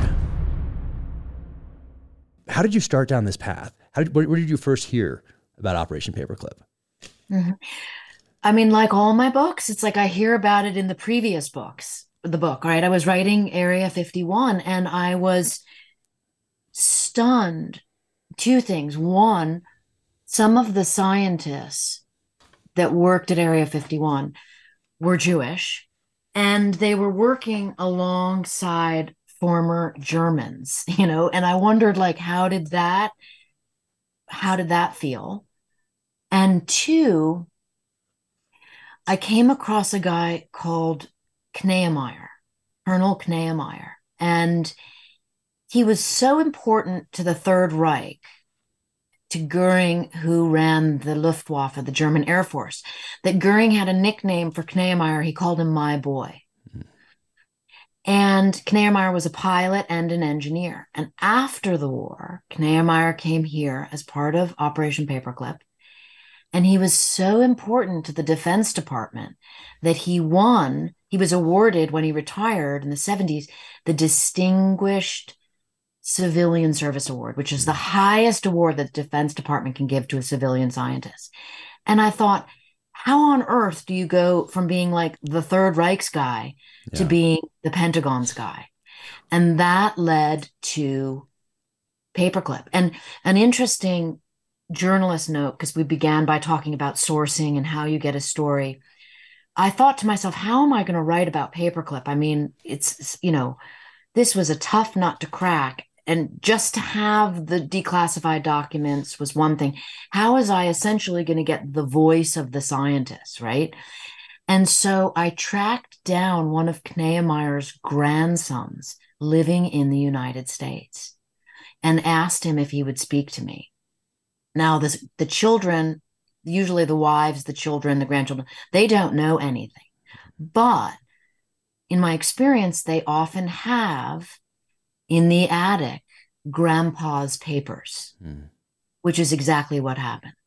So the grandson said to me, you know, I do, I have I have the papers in the attic, and he sent me the box of papers with the understanding that I would send it back to him, which I did. But inside of it, or among other things, a recommendation by Albert Speer, right? A letter of recommendation to the Reich for Knemeyer, right? So these were like, Knemeyer was you know, in like Flynn with the, you know, the the the top tier Nazis. And but even more interesting was some of Knemeyer's personal writings Jeez. that he did before, during, and after the war. And I use a lot of them in the in I reference them in the book. And you can find them in notes yeah. So that, you know, you can see where all that sourcing comes from. And I think what that what I attempt to do is is humanize all of these stories. Where the Nazi scientists remain in a class of their own for me is the fact that so we brought 1,600 Nazi scientists to America. That is known. It's probably a larger number, but that's what's known right now. And I focus on, I think, 23 or 25 of them in my book, really like kind of top Nazis. And not a single one of them anywhere ever on the public record or the private records that I looked through ever acknowledged remorse. Not once, nowhere. And I still think about that. Yeah. That's quite remarkable. And right here, and so it went. Just one year and a few months after the end of World War II, some Nazis were hanged. Others now had lucrative new jobs. Mm-hmm. That was Paperclip. It was about who to hire versus who to hang. You know, we prosecuted some of them at Nuremberg and others yeah. we hired. And one of the most shocking you know, concepts I came to understand in reporting that book and really heavily annotate because it needs to stay on the record is that the Air Force in particular pulled Nazi scientists out of the jail at Nuremberg so that they could come to the United States. Literally, just like, oop, come with me. Was that um, who was who was the John? So yeah, there was 15 uh, people that were on. I think there was death sentences, and 10 were pardoned. Um, that you uh, that you talk about in here. The, the, guy I'm referring to specifically was a guy called Theodore Benzinger, and he was mm. just such a odious and horrible person based on my read of his of the of his interviews his transcript interviews when he was arrested in nazi germany and whatnot. But here's the rub. He's the guy that the air force pulled out of the prison at nuremberg because he was going to stand trial at the doctor's trial.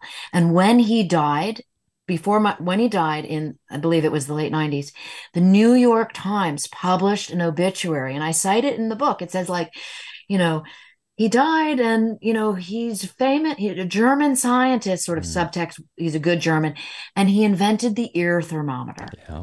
and it says nothing else and i became kind of hell-bent for leather to demonstrate he did a lot more than invent the ear thermometer guys Yep, you finish up the, the book with that. Actually, the person I was thinking about was John McCloy. So it was a accelerated mm-hmm. operation paperclip, ten death sentences that he commuted, ten out of out of fifteen. I think it was going to be more, but someone raised a little bit of a, a fuss about it. Um, and I did want to ask you about Camp King also because it kind of is a uh, mm-hmm. a precursor to uh, more modern day black sites that uh, that people are aware of, and you're right. How the CIA used Camp King remains one of the agency's, agency's most closely guarded secrets. It was here that the CIA first began developing extreme interrogation techniques and behavior modification programs under the code names Operation Bluebird and Operation Artichoke. The unorthodox methods the CIA and its partner agencies explored included hypnosis, electric shock, chemicals, and illegal street drugs. Camp King. Where did you find out about Camp King? I mean, you know, one, as one gets older, there are certain things one has reported on. In my case, Camp King, where you're like, you know, I'm really glad I was able to put that original source material into narrative form mm-hmm. into a book for others to build upon because that was orig- what we call in the business original reporting right and so it existed on the public record, but very sporadically. And I put it all together and then was able to really write the narrative. And those programs that you refer to, Operation Artichoke and Bluebird, those are the precursor programs to MK Ultra. So they became MK Ultra.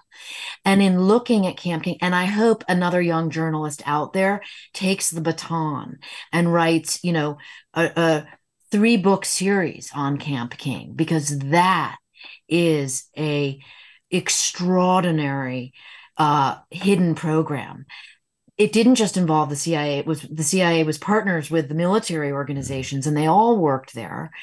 And then there was a an, another, you know, it's a rabbit hole of information. Yeah. But to answer your question, um, the real sort of icing on the cake of horrible ideas was that two major Nazi doctors, Dr. Kurt Blome, who did stand trial at Nuremberg and was acquitted uh, because he was just such a sharp mind, he was the, the physician, the attending physician at Camp King while he was being prepped for the United States.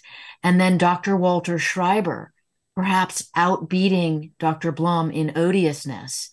Um, Schreiber having been the Surgeon General of the Third Reich, is the attending physician for the agency, for the military organizations at Camp King. Both of these guys were the top physician there. I mean, you know, I only got a crumb of the of the truth about that, and it's more than in, that existed on the public record. But what really went on there, uh, we will have no idea. I went there uh, and toured that facility with a with a German historian who was really responsible for unearthing a lot of it. And there had been some documents written in German, like in the past 10 years, about Camp King, but they'd never been translated into English. And so they existed on the record, but not our record, you know, not the uh. American record. And so I went and and worked with the the author to to learn about that. And the it's just shocking, but it is the original black site. Yeah. It's like people, you know, and in Surprise Kill Vanish, I write about, you know, I I I worked with John Rizzo, the CIA's sort of lead attorney going back to the Carter administration, who wrote a lot of the memorandums of notification that allowed for interrogation, allowed for, you know, you can call it enhanced interrogation, you can call it torture, it depends who you're talking to. But um, allowed for lethal direct action, allowed for these ground branch teams to kill people. Rizzo worked with me directly. You know, he has since died, but he was extremely generous mm-hmm. with his time and his his helping me to understand how and why this worked. Rizzo was vilified by the press and thrown under the bus for having, you know, created the torture program. It's like hello, go back to Camp King if you want to really see yeah. how the creation, the origin story of the CIA's role in enhanced interrogation. Don't blame Rizzo. Yeah, no, it's that that that really stood out to me in here is something to be further explored as well, um, and something that ties directly to to my time time in service. That's why it really stood out to me. Um, mm-hmm. General, how do you say it? G E H L E N, Gehlen, then Gehlen organization. Yeah. How is that guy attached? That seemed like a, like a, like that's yeah. a, that seemed like fiction. It seemed like something that I would have written or somebody in the 60s, 70s would have, would have written. Um, and people would have thought it was total fiction. I mean, that is the rabbit hole I almost started talking about, but then I didn't because, you know, it, listen, I mean, another odious person that we hired um, Gehlen had been in charge of eastern facing intelligence for the Third Reich, right? So looking east, so the, so the Soviet Union. And Gehlen was a horrible war criminal. But instead of hanging him, we hired him not for paperclip. He couldn't you know, he, he, it was known that he was a bad German, right? Mm-hmm. A bad Nazi. And so we set him up nearby Camp King to run our intelligence operation looking east. And so the people who were tortured at Camp King, um, who were they? Oh, they were people that Gehlen found. Okay, so you're going to trust him as a sort oh this is the bad guy right? This is the gehlen would say and of course i'm paraphrasing here but this is the this is this guy is spying for the soviet union. You should torture him to get the truth out of him. But as it was revealed and as you can easily predict or you can write in a novel mm-hmm. gehlen was settling scores yeah. You know, so half the people maybe really were Soviet spies who were spying against the United States, and the other half were just people he wanted to get rid of. And where do we know this story from, you know, in modern day times? So again, read history, folks. Like you can, if nothing else, to give you a less self righteous attitude about present day conundrums. Yeah.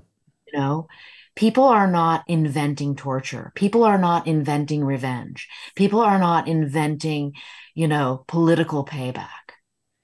It's yeah. always been there. But if going to our discussion about technology you want to be advancing you don't want to be a luddite. You want to advance forward in terms of technology but you also want to advance forward in terms of thinking Yep, and maybe apply some common sense every now, every now and again, which seems to be in short supply at, at certain levels. Um, I won't talk about what happened in the 1951 case of Dr. Schreiber. Is that how you say it, Schreiber? Schreiber. People mm-hmm. get this book and, and read and find out about that in there. Um, and uh, but I do want to read the end here because it goes full circle to what uh, what we talked about earlier. The question remains: Despite man's contribution to a nation or a people, how do we interpret a fundamental wrong? Is the American government at fault equally for fostering myths about its paperclip scientists, for encouraging them to whitewash their past so that their scientific acumen could be exploited for the U.S. weapons related work? When, for a nation, should the end justify the means? Yeah. Myth making, you know, myth making is a really interesting concept. And again, look in the mirror, right? Because we all do it a little bit with our own selves so that is human nature. When governments, so it would make sense and it would follow that governments create myths as well about, um, you know, to sort of aggrandize themselves. And again, it's like lose the self-righteousness and just put on the investigator's cap or the or the thinking person's cap um, and and be and remain curious. Yeah, no, that's it. Uh, and yeah, I want everybody to get Operation Paperclip for sure, Pentagon's Brain for sure. And I'm going to be respectful of your time, but I want to ask you a couple more questions uh, before I wrap it wrap things up, uh, because when you when you're talking about Area 51, you're talking about uh, you're doing that that research, and then recently we have more information coming to light about like if, imagine if the things that we've been that have come to light over the last, let's say, year and a half, I might be a little off there, about UFOs had come to light in 1985. Like it would be front page news on every newspaper, Time Magazine, Newsweek, New York Times, Wall Street Journal, Washington Post. Everyone would have this a year of front page news. And now we're like, oh, of course, UFOs. Yep. Another, because everything's just become so crazy and we get distracted so easily, um, I think. But uh, what was the, the latest one?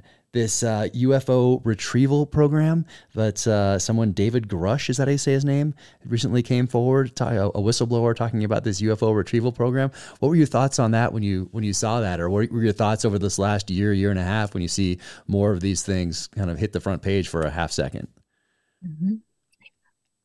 Having studied the idea of UFOs, unidentified flying objects, you know, I do have a bit of a different take than, and I don't want to say it's the skeptics take or the cynics take because I find both of those kind of adjectives like that's thin, you know, just to be, I'm a skeptic, I'm a cynic, right? But I have a longer form thought process on that because I wrote about the idea of unidentified flying objects at great length in Area 51 because the CIA base was set up to develop you know, high flying reconnaissance spy planes, the U 2 and then the A 12 Oxcart.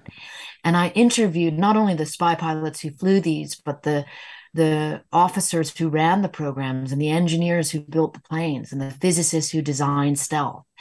And all of this secret keeping uh, is important to national security.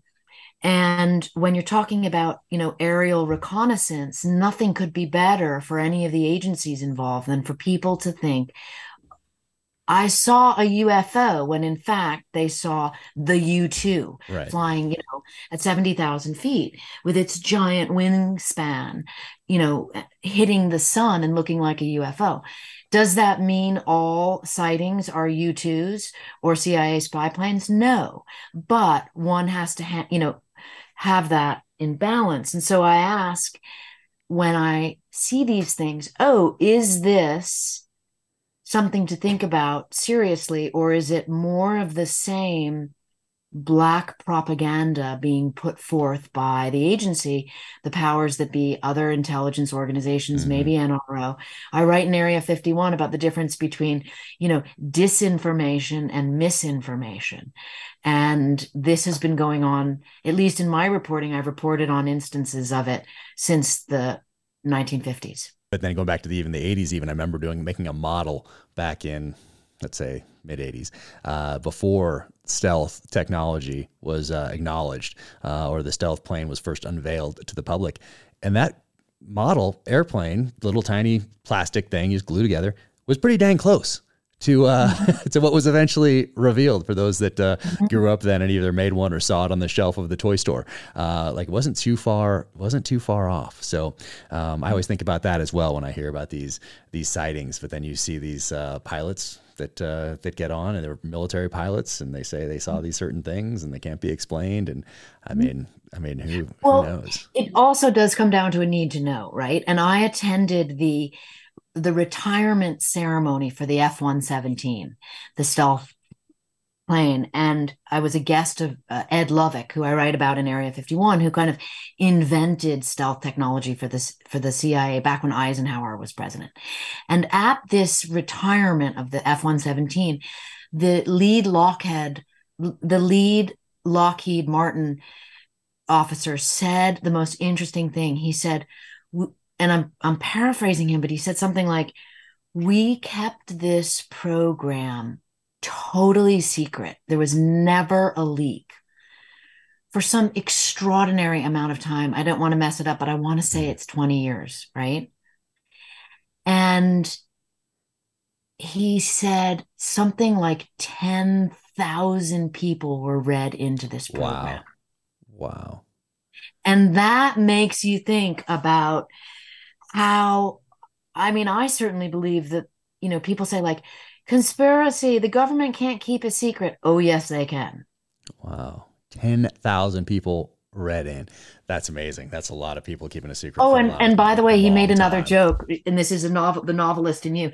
He said, even Tom Clancy, like Tom Clancy was the one guy who was not officially read in, but the Lockheed guys liked him so much oh. and they ah. appreciated giving him information for his novels that they kind of quasi read him in. Ah, very interesting. And that leads, well, I'm, going to get to ask you, I want to ask you about Jack Ryan because uh, I entered that world recently uh, with Terminal List and then writing some of this uh, finale for the spinoff and the and the second novel and and all that. But before I get to that, I just did want to ask you about surprise, kill, vanish, um, and uh, your your friendship with Billy Waugh, since he did just pass away. We mentioned him uh, a couple times, but he what a legend in special operations history.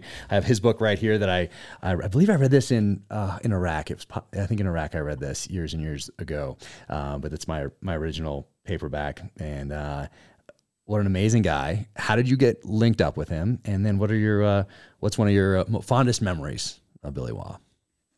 Oh my God! Every you know everything about Billy Waugh was just he was awesome. He really be- he really became a friend of mine, you know. Um, and that sort of is the privilege of meeting someone later in their life, right? Where they um, there he was so accustomed to being at the center of it all and being really busy and then he wasn't so it was like you know i remember when he said to me hey you know you want to go halo jumping in cuba? And i said hell yeah you know? Um but you know how did i meet billy? Well, well here's the reporter's trick right? A lot of these guys have really big egos. I mean how can you not right? You know you know this. You have to be able to really you know, if you're going to be an apex person, right? An alpha, you have a huge ego. And I had called Billy Waugh up to talk to him. And, you know, I got the like, hell, I'm not going to talk to you. You're wasting my, you know, that thing, right? And, um, and so I called, I, I played upon his ego, right? I was in town. I knew where he lived, and I and I was interviewing one of the Apollo astronauts who lived not far away. And I called him up and said, like, oh, I'm local. Can can I come talk to you? And I got the usual, like, I don't know, you know. And I said, you know, that's okay. I'm just here interviewing. And I name dropped the Apollo astronaut, you know, and he stopped. Hmm. And he was like, Well, okay, maybe you can come talk to me, you know, and it was just like, okay, right. And that's that's I went and talked to him and we we actually went to MacDill and met in the Taco Bell. Oh wow.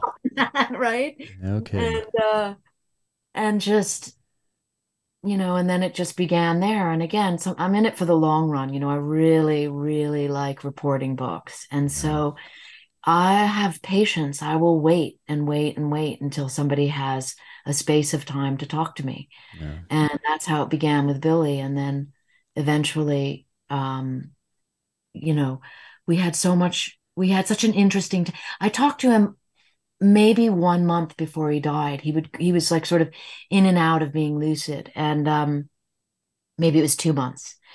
Um, but, but we would, we had such a camaraderie, right? And, mm-hmm. and, and he also, told me a lot of things that were not for reporting. Mm. And that's fine too. You know, that's what we call deep background. Yeah. And he would tell me things not to compromise national security, but rather to demonstrate to me that he wasn't perfect and that he wasn't a hero right he he would reveal to me and this is true of a lot of the sources i became closest with over reporting my books like Billy would tell me things that where where he interpreted that he failed. Mm. Okay.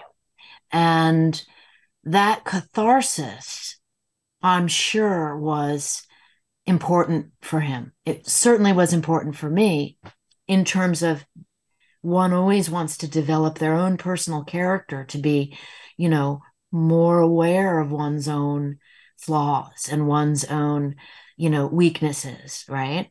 And that's what Billy shared with me. And, yeah. and, you know, I'll tell you one, can I tell you one interesting, yes. Right? So we were going to Hanoi and we were going to go back to find Oscar 8, which I write about in the book and Billy writes about in his book. And it's just like the most insane shit show of a battle gone to hell that could that you could possibly imagine. I think we lost 14 aircraft, right? Like, and, and it was just, it was insane. It's the only time a person from MACV-SOG has been rescued by Billy and and one other guy, right? Lester Pace, and it just had so many.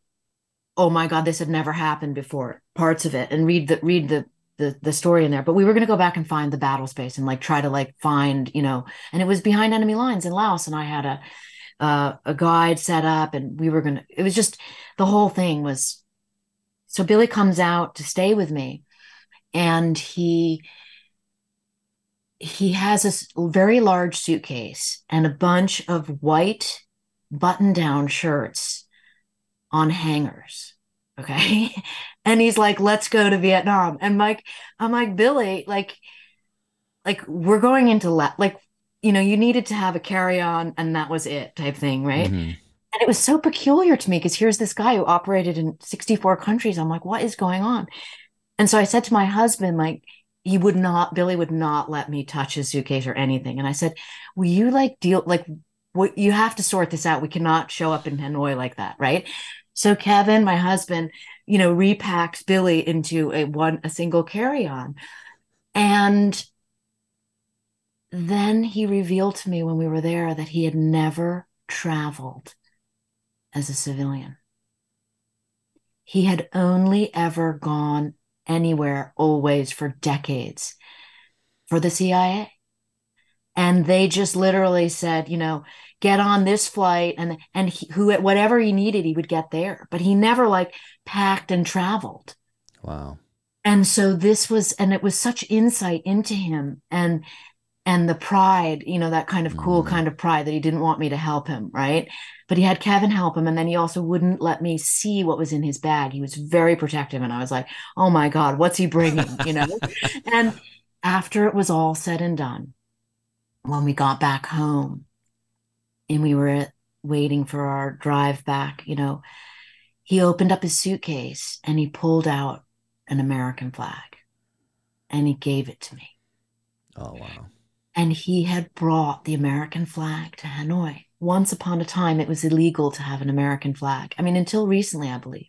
Wow. And it was kind of his, you know, fuck you to the to the NVA, which no longer exists. But right. it was his it was just so meaningful on so many different levels and it suddenly put together the pieces of this curious episode with him packing and all of that mm. in a manner that that I still think about which is never judge a per- you have no idea what someone is thinking doing you know until later and sometimes you're fortunate enough to be told what was going on wow. I still have that flag yesterday was flag day you know I had it out Amazing. right Amazing. And everybody should read this. So for more on Billy Waugh, definitely read Surprise Kill Vanish and Billy's book right here, Hunting the Jackal.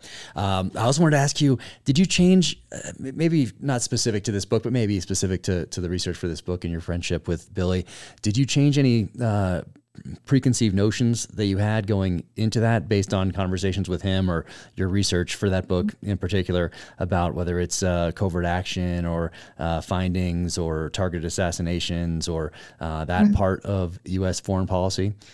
Mm-hmm, mm-hmm. I mean, I learned, you know, everything. Every one of my books and all of most of my really close sources who I re- they just change my thinking entirely mm. you know? And and that is that is extraordinary. And and again that's why you should hang out with people who you might otherwise not know right? But i had an extraordinary thing happen um, which was the last physical time i saw billy waugh which was during covid and this changed my idea about a lot of things about secrecy and national security but and this loops back to that jason program of you know, halo jumping a nuclear weapon in, right? So I get this call during COVID from Los Alamos, and um, the historian there, I'd been working with him on a new book, but he says to me, I need to talk to Billy Waugh. And I say, okay, sure, we can set up a Zoom. You know, he said, you, you know, he trusts you. Would you introduce me to him? Which is, which is very interesting that one arm of government can't just necessarily talk to someone else, you know? So and he said to me, "No, we we this has to be done in person." And I was like, "Okay, Los Alamos it obviously has something to do with a nuclear weapon, right?" And he explained to me that part of sometimes reporters get classified information. He didn't have to explain this to me. I know this, but you don't know what is classified, but it sometimes appears in the book.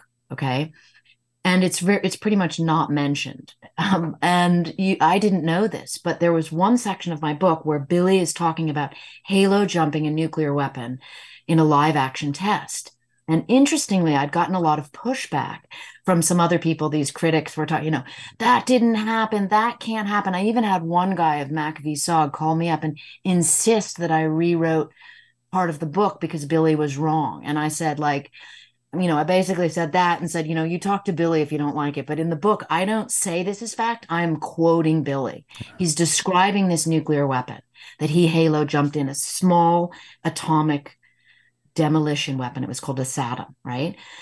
So there I am with the Los Alamos historian in Florida with Billy. And they go into the back room, into Billy's office to talk about what it is they need to talk about because I don't have a need to know about it. And I hear shouting. Okay. I hear Billy shouting, like, God damn it, you son of a bitch. I mean, anybody who knows Billy, right? And what had happened was the guy from Los Alamos needed information from Billy about this weapon that he describes in my book that no one else knows about that is alive. Hence, all the people saying he got it wrong. Well, he didn't get it wrong. He got it exactly right. And the Los Alamos historian needed to know more about it.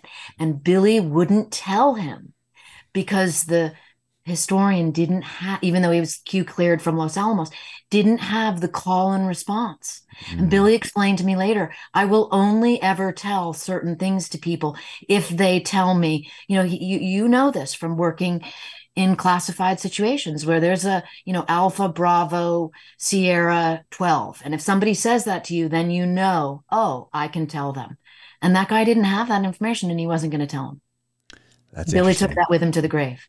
That's amazing. The uh, the special access programs. You know, there's all sorts of things I don't don't know about from my time in the in the SEAL teams. And people oftentimes think that uh, just because I was a SEAL, you know a lot of secret stuff. And uh, for me, most of mine was like what every big city SWAT team is going to do tonight. They're going to serve a warrant on someone. They're going to go to that person's, they develop a pattern of life first off, try to figure out exactly where they are when they're going to be there. Maybe there's a trigger, which is a, a human phone call from somebody in this uh, a source or whatever it might be, or it's technical intelligence or both in many cases. Uh, and they'll go and they'll serve that warrant in the middle of the night.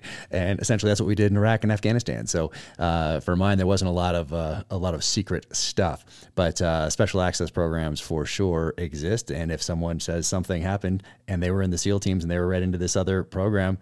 I'd have no idea because I wasn't read into that uh, that thing that they were doing. Much like like Billy uh, having knowledge and being part of a program that somebody else wasn't in special operations.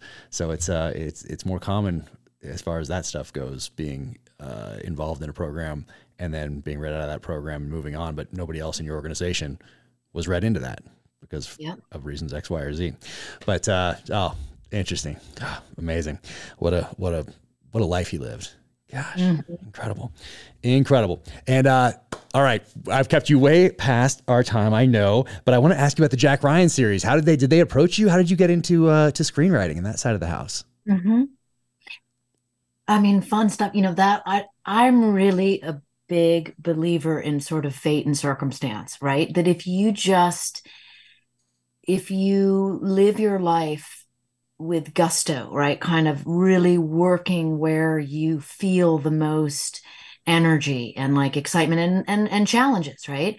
Then great stuff happens. And I'd of course always wanted to write television, but the way it actually happened was, of course, lo and behold, there I was like doing a, a dinner talk, a talk for the Library Association of Los Angeles for whom I will always be of service. You know, anything they ask me, the answer is yes, to raise money for the libraries.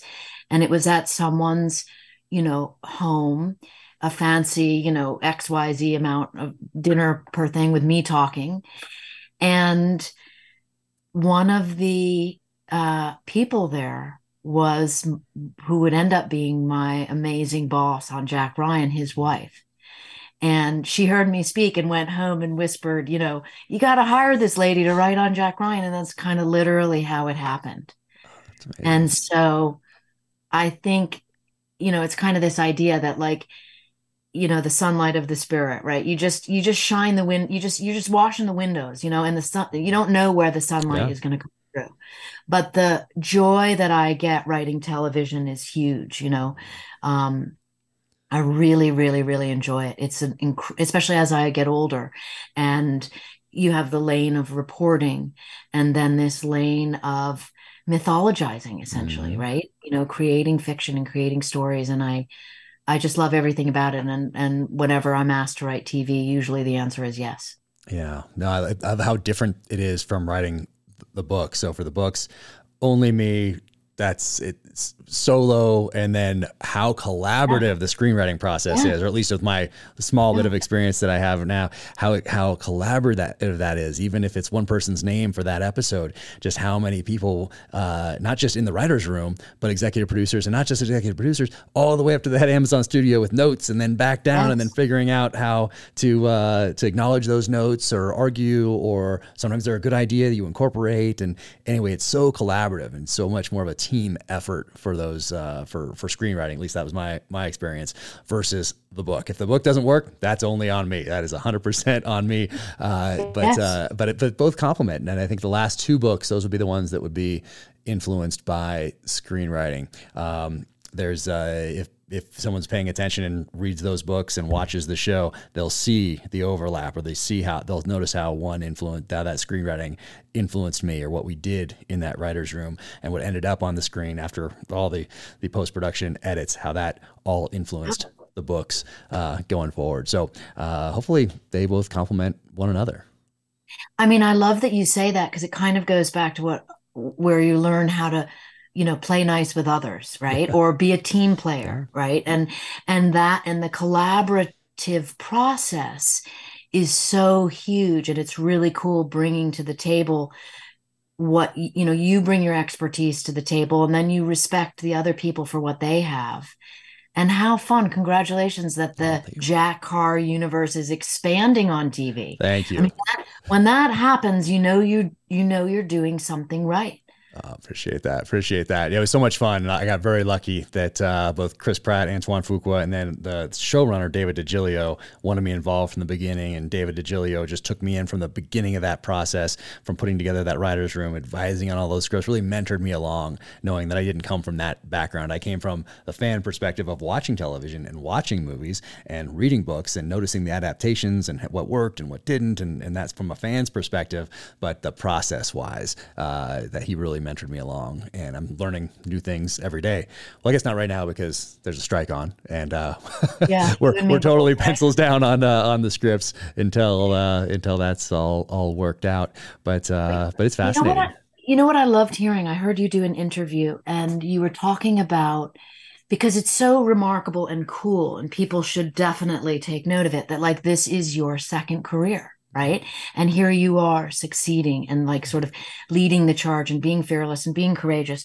But i loved hearing you say that actually it's something that you have had within you your whole life. And like you you you gave a shout out to your mom being a librarian doing all that reading and watching movies as a kid. And it kind of reminds me of the Charles Townes of it of like reading you know science fiction as a kid. And then later so do you, you must still feel that? Do you feel oh, like yeah. when you look back on your youth?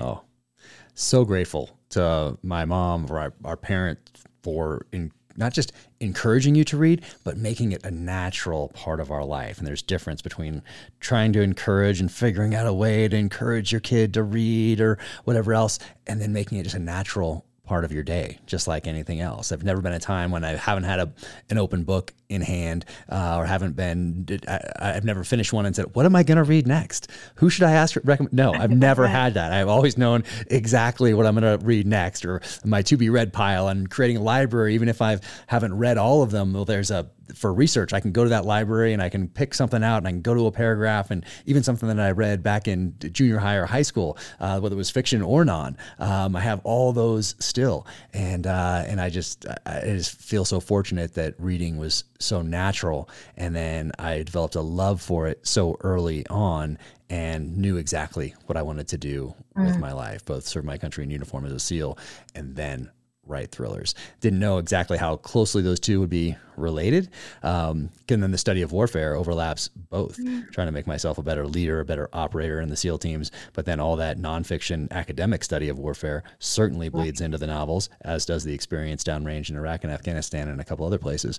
All the feelings and emotions behind those things that I experience make it into the novels as well. So I just, uh, yeah, I feel extremely fortunate that I knew from, I listened to that calling, I guess is the way to, to put it. I listened, heard the call to service and then to write. And both of those were passions. And I listened to it. I didn't let anybody discourage me along the way, whether it be with a look or, uh, hey, what's your backup plan or anything like that? Or do you know how hard that is? Um, if I heard that stuff, I just filed it away and I used it as fuel.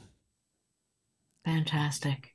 Yeah. And we all get to read your great book. I mean, I love your output. It's really, it's it's really admirable. Oh well, thank you so much. Well, I mean, I get to make stuff up. Uh, I do research, but then I get to make stuff up. And if I if I make a mistake, I can say, well, it was just fiction. Which in these books, you don't have that that option. So you are all in on this research. And uh, do you have on these sort of things, do you have a deadline or is it like, hey, I'm still doing research and this led to this and this led to this? So this book's going to be six months past when we mm-hmm. thought because uh, I still have to have an interview with so and so and they are unavailable until this time. Or how does that that work for you as far as uh, making these the best that they can possibly be?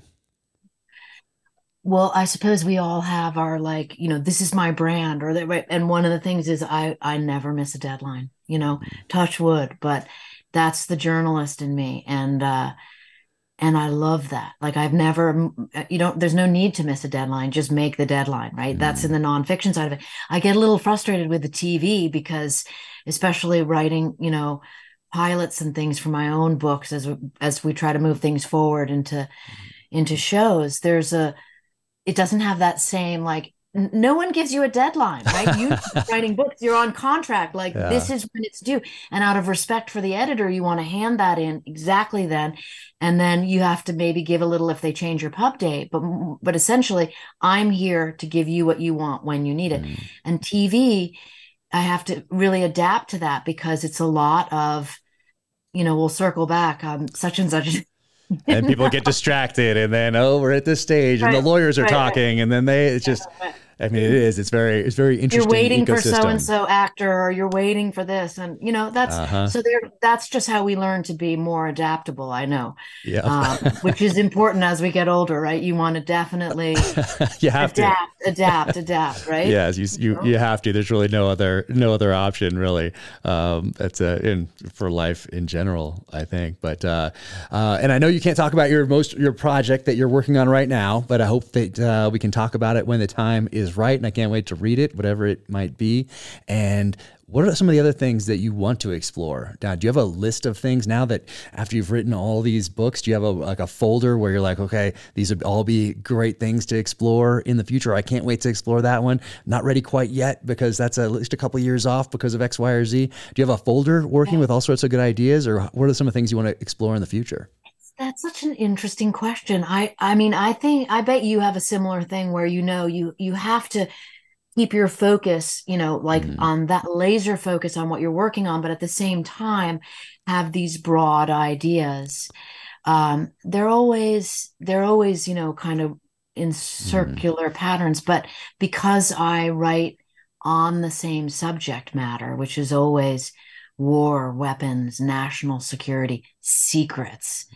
Then it just seems like a natural what's in front of me becomes oh my god this is what i should do. And i'm sure that you and i have this similarly which is where you know you you learn to train your brain to to laser focus. I can't i can't there's too many interesting things to write about. I know. And you, you i don't i don't do as well if i'm distracted.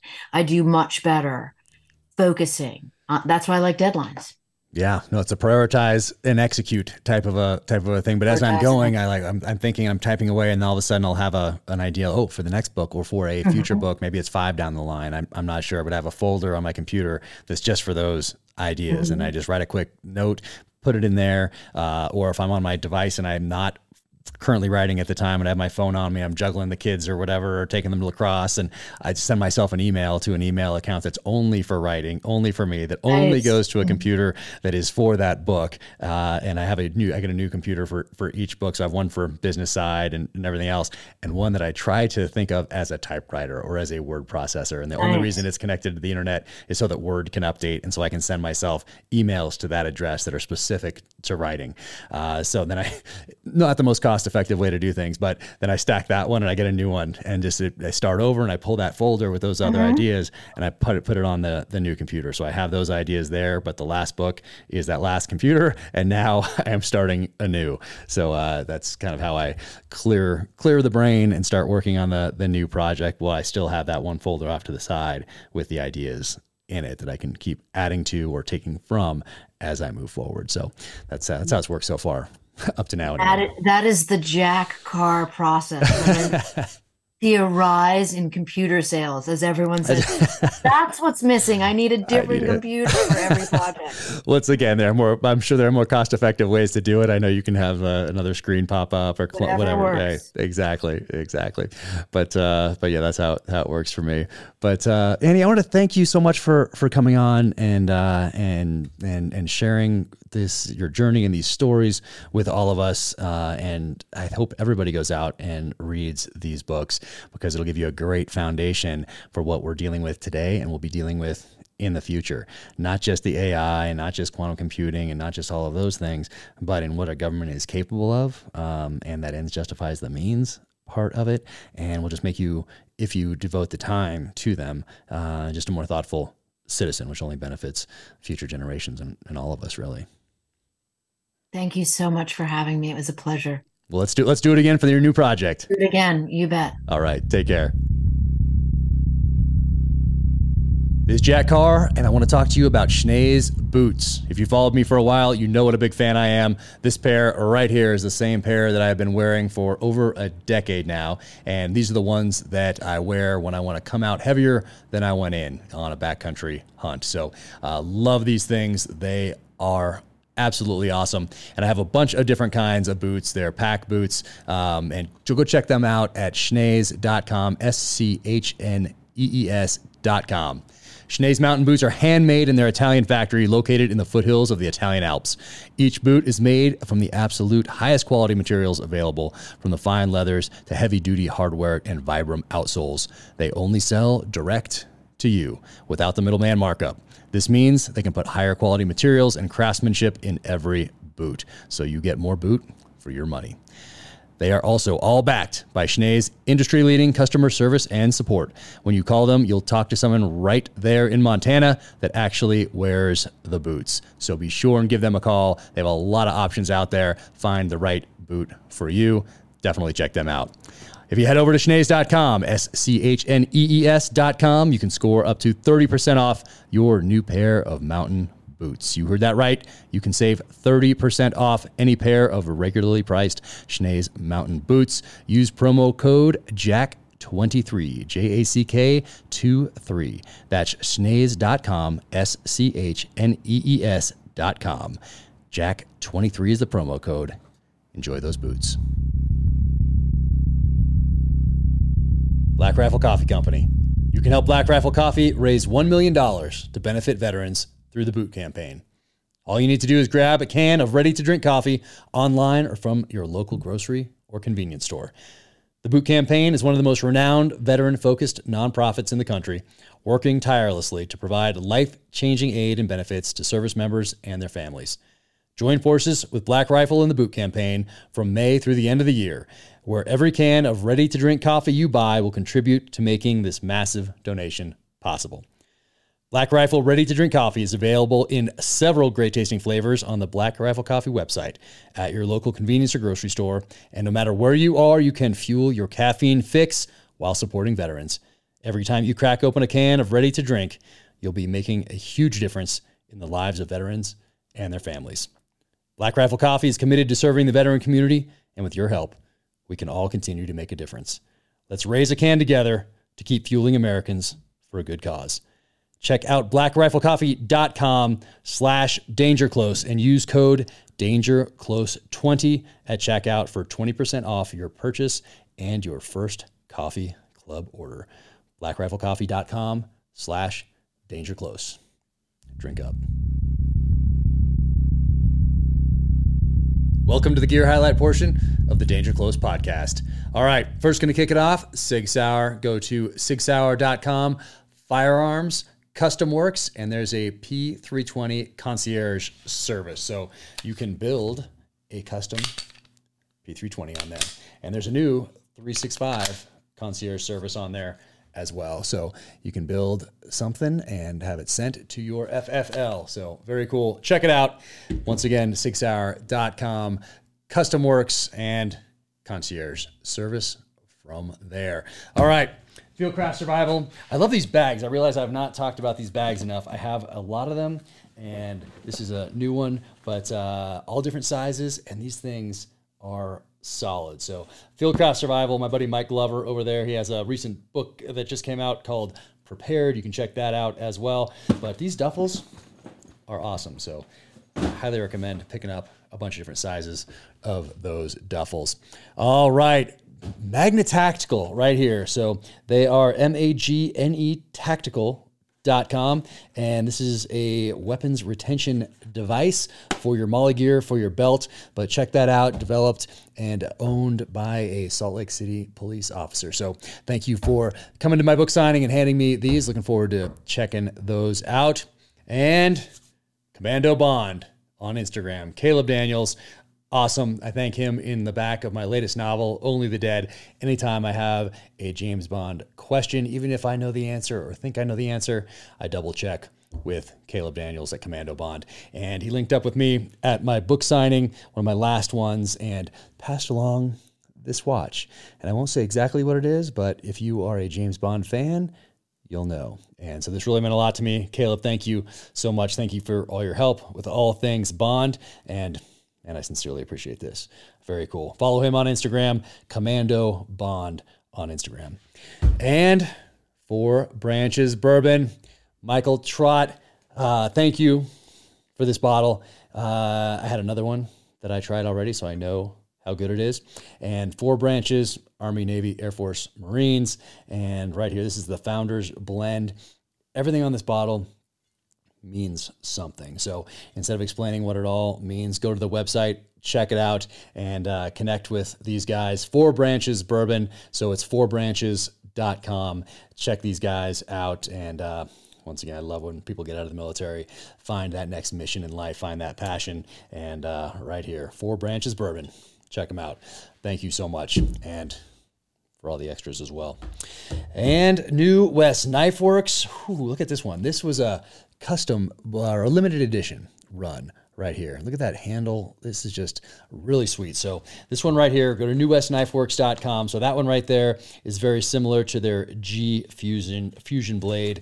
This was a uh, limited edition one, 50. So I got number 12 of 50 right here, and I think they're all gone now. But sign up for their newsletter and check them out online, newwestknifeworks.com, or visit them here in Park City or in Jackson Hole or in St. Helena, California, and go into the store and check out all the cool stuff that they have going on in there. So, newwestknifeworks.com. I've been using these blades for a long time now and uh, absolutely love them. So, check that out. And Steve, man, I got some really cool things on book tour to include bourbon, honey, knives, all sorts of stuff.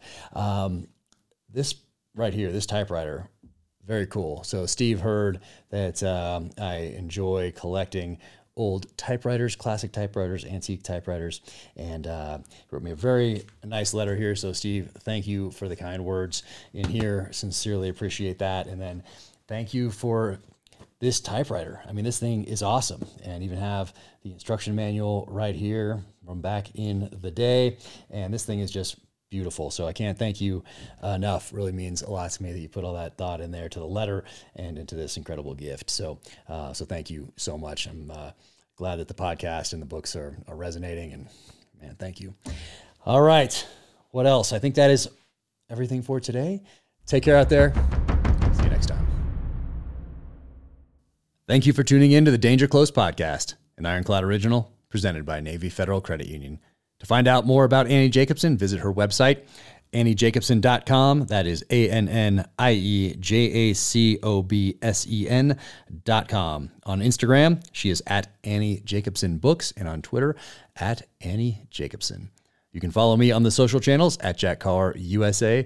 OfficialJackCarr.com is the website. Click on shop in the upper right hand corner for the merch. And if you enjoyed this conversation, be sure and leave a five star rating and review wherever you get your podcasts. Until the next time, take care, stay safe, be strong, keep fighting.